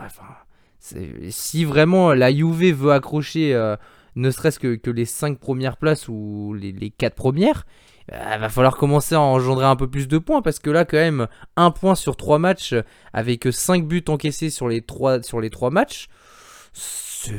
les, bases sont pas, sont pas incroyables. Et, surtout euh, que, bah, moi, c'est là où je vais me retourner vers toi. C'est est-ce que Chiellini Bonucci, c'est c'est une super défense, hein, mais ça prend 5 buts en 3 matchs? Je sais pas, j'ai pas regardé les matchs. Après, je sais que Chesney n'est pas tout reproche. Ah, c'est vraiment ah. le joueur qui est le plus critiqué cette saison, ouais. Exactement. Et je pense que y a vraiment un problème avec ce gardien. Et Allegri, alors il peut pas faire tous les miracles. Je pense qu'il y a un problème dans le club aussi. Et, et voilà, et je pense que c'est pas anodin. Ils menaient au score contre Naples, ils sont rejoints 2-1. C'est très compliqué. Moi, j'avais euh, ce troisième flop aussi. Donc c'est pour ça que je vais en parler un petit peu plus. Mais euh, c'est très compliqué. J'attendais le rebond contre Naples, leur ennemi numéro un en, championnat. C'était à Naples, alors c'était pas facile, je, l'accorde. Mais au pire, tu as le droit à ce faux pas si tu gagnes avant. Là, t'as pas le droit à ce faux pas et, et pourtant, tu alignes une équipe qui est plus que compétitive. Et contrairement à Rennes, là, il y a un très gros banc. C'est-à-dire que sur le banc, bah, tu as déjà Mathis Delirte, tu as des joueurs comme euh, Bernardeschi, même si il a, il, a été, il a été plus fort. Mais, mais en tout cas, tu as, en, tout cas pas mal de joueurs euh, sur le banc. On peut dire aussi Moïskine, qui est rentré. Euh, alors après, je veux bien l'entendre, c'est, euh, comment dire, pour, pour ce, week-end, a, voilà, il y avait les, les, les, joueurs qui n'étaient pas forcément tous rentrés de sélection, entre les Dybala, les Danilo, les Quadrado, les Bentancourt, Arthur, Alexandro. Ouais, mais la Juve doit compenser ces, ces départs-là en sélection. Quand t'as une équipe pareille, c'est pas possible. Mais quand même, c'est-à-dire que sur le banc, enfin sur le terrain, t'as quand même une équipe qui, qui des champions. Alors après, en face, c'est pas des Mickey, c'est une superbe équipe. Et j'adore les joueurs qu'ils ont, qu'ils ont recrutés. Euh, ou qu'ils n'ont pas recruté, mais qu'ils ont remis à leur place et qui, qui performent. Mais, mais en tout cas, ouais, je, je... en tout cas, moi j'ai des doutes sur la Juve cette saison, surtout sur le début de saison. Donc après, euh, à voir, mais c'est très très compliqué. Et moi, je vais finir donc euh, dans ce Crackers du 4 heures foot avec mon dernier flop. Euh, c'est un flop qui malheureusement me fait rire, mais c'est, c'est, ça me fait de la peine. C'est Giovanni Hag de Nancy. Je sais pas, est-ce que tu sais pourquoi je l'ai mis en flop? Euh, Non. Eh bien, il a réussi à avoir donc euh, depuis le début de saison trois cartons rouges en 5 matchs. Euh, c'est vraiment quand même quelque chose d'assez incroyable. Euh, donc euh, carton rouge contre Pau, carton enfin il a eu deux cartons jaunes et plus un rouge donc euh, contre Pau, pareil contre Valenciennes et là il a été expulsé contre Dunkerque euh, et au final ça reflète bien la saison de Nancy. Qui, on en avait parlé sur les clubs satellites, mais en train de se marcher dessus et, et aller bien dans les profonds euh, d'heure de la Ligue 2. C'est vraiment euh, inquiétant. 3 buts marqués, 13 buts encaissés. Nancy qui a eu énormément de joueurs prêtés et c'est vrai que sur ce principe-là, euh, j'ai beaucoup de mal avec les joueurs qui sont, enfin, avoir un effectif avec beaucoup de joueurs qui sont prêtés parce que du coup, je, forcément, tu te dis que les joueurs sont pas à 100% investis parce que c'est pas leur vraie couleur et je je comprends pas comment justement eh bien, euh, ce club-là arrive à faire des prestations aussi euh, moisies. Je, suis désolé du terme, mais, c'est vraiment ça. Euh, pour avoir un défenseur central qui fait, en plus, Hag, euh, qui a fait une très bonne saison l'année dernière. Euh, mais là, sincèrement, avoir 3 cartons rouges en 5 matchs, faut, faut vraiment le, le faire. Et, et c'est vrai que du coup, bah, ça, ça relayait vraiment justement le, le, le, début de saison famélique de Nancy qui, euh, pour moi, pour l'instant, euh, euh, bah, sent plus la Ligue 2 qu'autre chose. Non, mais voilà, t'as raison. Alors, je savais que j'avais pas vu cette statistique-là, mais en fait, ça prouve bien que bah, y a un moment donné, il y a un retour de flamme, c'est-à-dire que Nancy, bah, il joue avec le feu depuis le début en faisant un mercato avec des clubs satellites, mais que à un moment donné, bah voilà, il y a bien un retour de flamme et que ça peut pas. Euh... En fait, il y a une justice, il y a une justice, c'est-à-dire que bah, les clubs qui, se débrouillent avec les moyens du bord, et ben sont plus méritants et font quelque chose plutôt que ce genre de club-là. Pire attaque et pire défense, hein, je rappelle. Faut quand même, euh, c'est incroyable.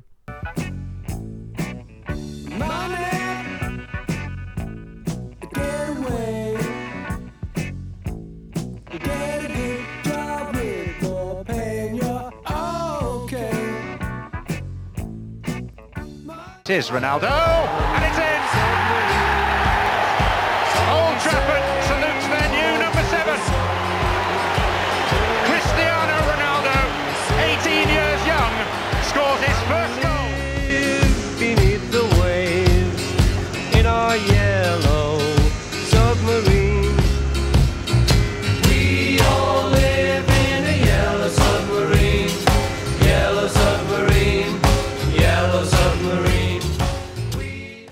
Et on va donc euh, parler de la crème anglaise avec, avec euh, donc euh, Brentford.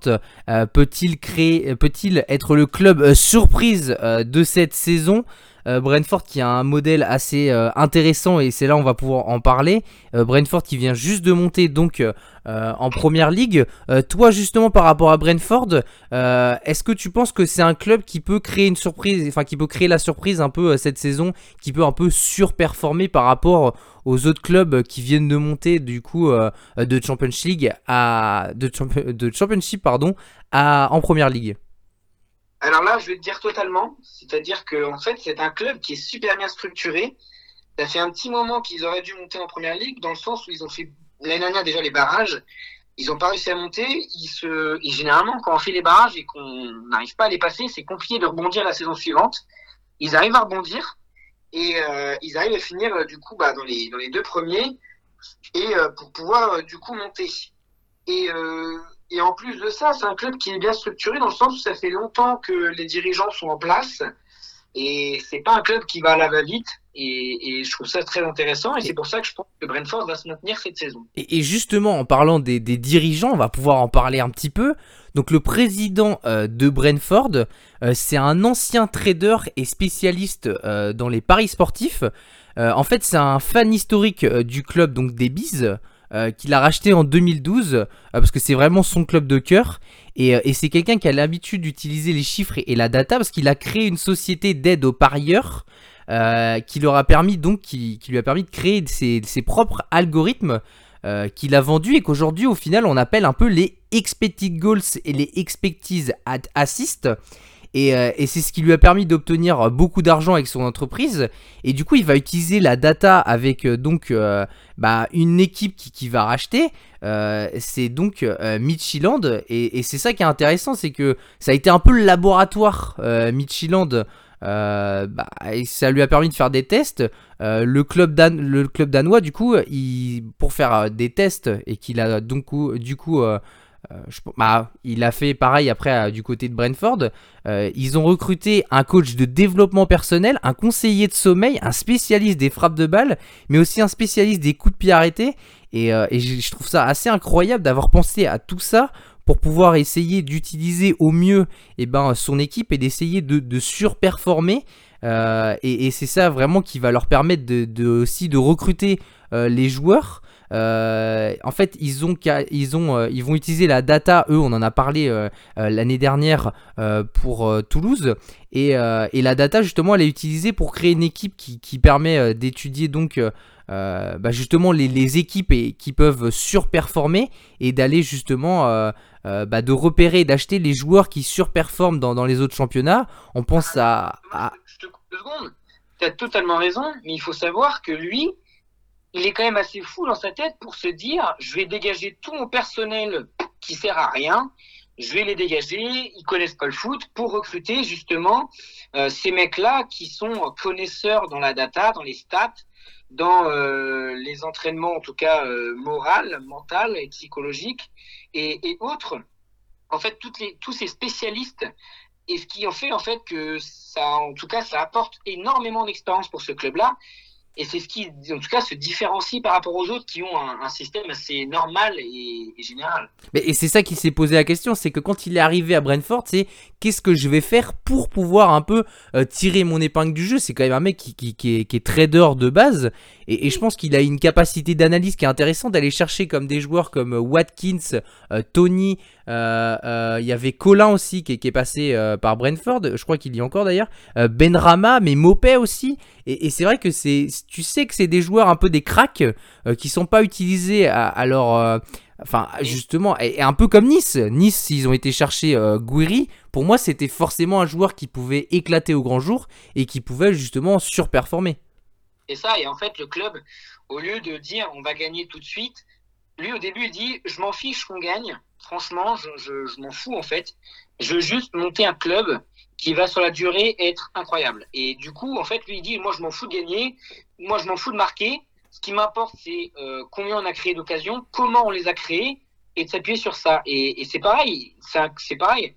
Moi, je vais encore dire, il est fou, mais il a décidé de supprimer complètement son centre de formation. Et justement, c'était mon point d'après, vas-y. Et, et en fait, il a, il a supprimé son centre de formation pour faire euh, une deuxième équipe, donc bah, une équipe, euh, une Une équipe, équipe réserve, réserve, une équipe réserve. pour, avec des mecs, des, des super jeunes, qui vont pouvoir en tout cas se, se développer et euh, justement qui va pouvoir apporter à l'équipe première après. Mais euh, lui, de base, c'est euh, c'est même pas le résultat en fait, c'est comment il arrive à créer des occasions, comment il arrive à faire bien jouer ses équipes pour après euh, développer justement euh, ce système et ce club sur les victoires. C'est exactement ça. En fait, il a décidé donc euh, de dissoudre son académie pour se consacrer exclusivement à l'équipe réserve. Moi, j'ai pensé directement au PSG qui a décidé de faire l'inverse. Ils ont décidé de dissoudre leur équipe réserve et de se concentrer que sur l'académie. Bah, Brentford a décidé de faire l'inverse. Et justement, en fait, ce qu'ils ont décidé de faire, c'est que en enfin, justement, en, décidant de dissoudre euh, l'académie, en fait, ils vont aller chercher les joueurs qui sont rejetés euh, par les autres clubs, euh, que ce soit surtout anglais, du, du coup, de première ligue. Euh, mais je pense qu'il y a aussi euh, de la recherche au, au niveau des, des autres championnats. Et, euh, et du coup, bah, un peu d'aller chercher les joueurs qui sont un peu en erreur, dans le sens où euh, bah, il y a forcément des joueurs qui, euh, qui vont euh, passer à la trappe, euh, auxquels ils vont pas garder. Il y, a, plein de belles histoires comme ça. Euh, on pense à Jamie Vardy qui a mis énormément de temps à arriver au, sommet où il est. Euh, Wissam Ben c'était un peu la même chose. Ils ont mis du temps à arriver en professionnel. Et, et Brentford s'en fout complètement. Ils vont aller chercher justement ces joueurs qui sont rejetés et aller chercher vraiment l'erreur. euh, que va être euh, que va commettre euh, les, les autres bah, les autres clubs moi je pense par exemple à Sergi Canos qui n'a pas été conservé du côté de Liverpool et qui a été racheté pour une somme dérisoire euh, par Brentford et qui au final est dans l'équipe maintenant et, surperforme aussi par rapport à ce qu'ils l'ont acheté. Et je, voulais juste finir euh, dessus avant de te laisser la parole. J'ai trouvé le buteur de National et de Ligue qui a été meilleur buteur de National et meilleur buteur de Ligue 2. euh, c'était Oumoud Bozok. Voilà, c'était ça. Vas-y, tu peux, tu peux parler. Non, non, mais en fait, comme je faisais en off, tout, tout ce que je voulais dire sur Brentford, tu l'as très très bien dit, et, c'est ça que, que je savais sur l'histoire de Brentford. Et, moi, en fait, c'est surtout cette histoire-là que je voulais mettre en avant dans le sens où euh, c'est pas un club comme les autres. Et c'est pour ça que je pense qu'ils vont réussir. C'est que ils montrent que d'une façon différente, ils vont réussir à performer à leur manière. Et moi, c'est ça que je trouve ça encore plus beau. Et c'est pour ça que j'avais hâte qu'ils montent en première ligue parce que je t'en parlais beaucoup euh, de cette équipe euh, en championship déjà. Et, voilà, et je pense que c'est une super équipe, un super club, super bien structuré et qui va pouvoir, en tout cas dans la, durée, euh, faire de bonnes choses. Et, moi, là- là-dessus, je, vou- je voulais aussi euh, en venir, c'est que du coup, eh ben, ce qui est intéressant, c'est la passerelle entre du coup le club de Brentford et le club de Midtjylland. Euh, le club de Midtjylland qui l'a racheté, ils ont été champions dès la première année où il y a eu le rachat.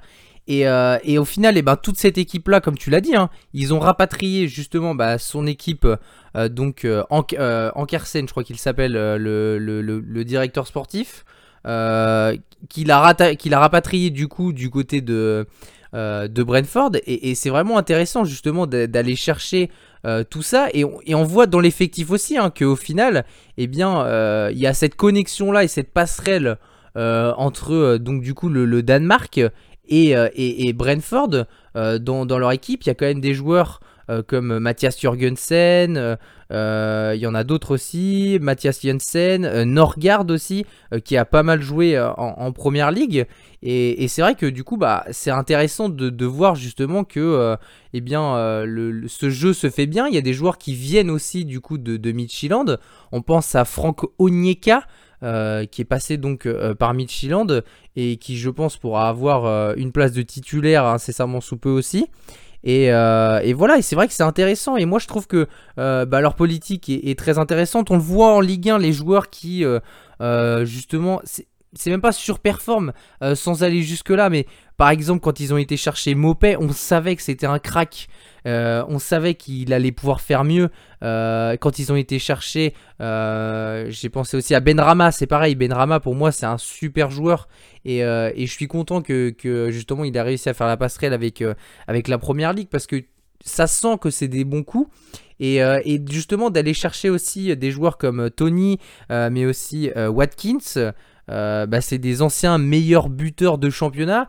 Et, euh, et tu te dis, waouh, il y, a- quelque chose à faire. Et, euh, et c'est vrai que d'aller chercher des joueurs des sentiers battus, comme aussi euh, euh, Marcus Force, qui est donc finlandais, qu'ils ont été chercher là du côté de, de West Brom qui, a été laissé libre. Et au final, bah voilà, il est international finlandais maintenant, il a une, une vingtaine d'années, il a 22 ans, et c'est vrai que bah moi j'aime ces histoires-là aussi de, de, de voir des, des joueurs qui ne réussissent pas forcément du premier coup et qui ont une seconde chance. Et, et- Non, je je suis complètement d'accord avec toi. Et au final, euh, moi, c'est pour ça que j'aimerais bien que cette équipe réussisse. C'est que, à voir si le modèle, euh, leur modèle, en tout cas qu'ils exploitent depuis plusieurs années, réussit euh, au plus haut niveau, c'est-à-dire dans le meilleur championnat du monde. Et on y croit en tout cas. Enfin, la dixième, ils ont réussi quand même leur, leur, leur entrée en première ligue. Euh, ils ont fait quand même des, plutôt des bons résultats quand même. Avec un 2-0 contre Arsenal, ils ont réussi à faire le match nul contre Crystal Palace. Après, c'est sûr que euh, bah, il va falloir avoir une continuité. euh, quand même dans les, dans les résultats, ils ont fait quand même match nul par rapport à Aston, avec Aston Villa. Euh, en tout cas, c'est une équipe qui, qui est pas ridicule et qui, je pense, ouais, sera la bonne surprise, un peu comme Wolverhampton et euh, il y a deux saisons et Leeds l'année dernière. Ça sera le club qui, je pense, parmi les promus, sera euh, au top. Ouais, exactement. Après, c'est sûr que c'est pas les mêmes styles de jeu. C'est-à-dire qu'Aston Villa et Leeds, c'est quand même des, des, belles équipes. Après, Brentford, ils vont jouer un peu comme Clermont avec leurs armes. Et, et voilà, après, c'est sûr que ça va pas être que du beau jeu. Ça va accrocher des, des résultats, un peu à l'arraché. Mais, mais c'est ça, un promu aussi, et c'est ça les belles histoires.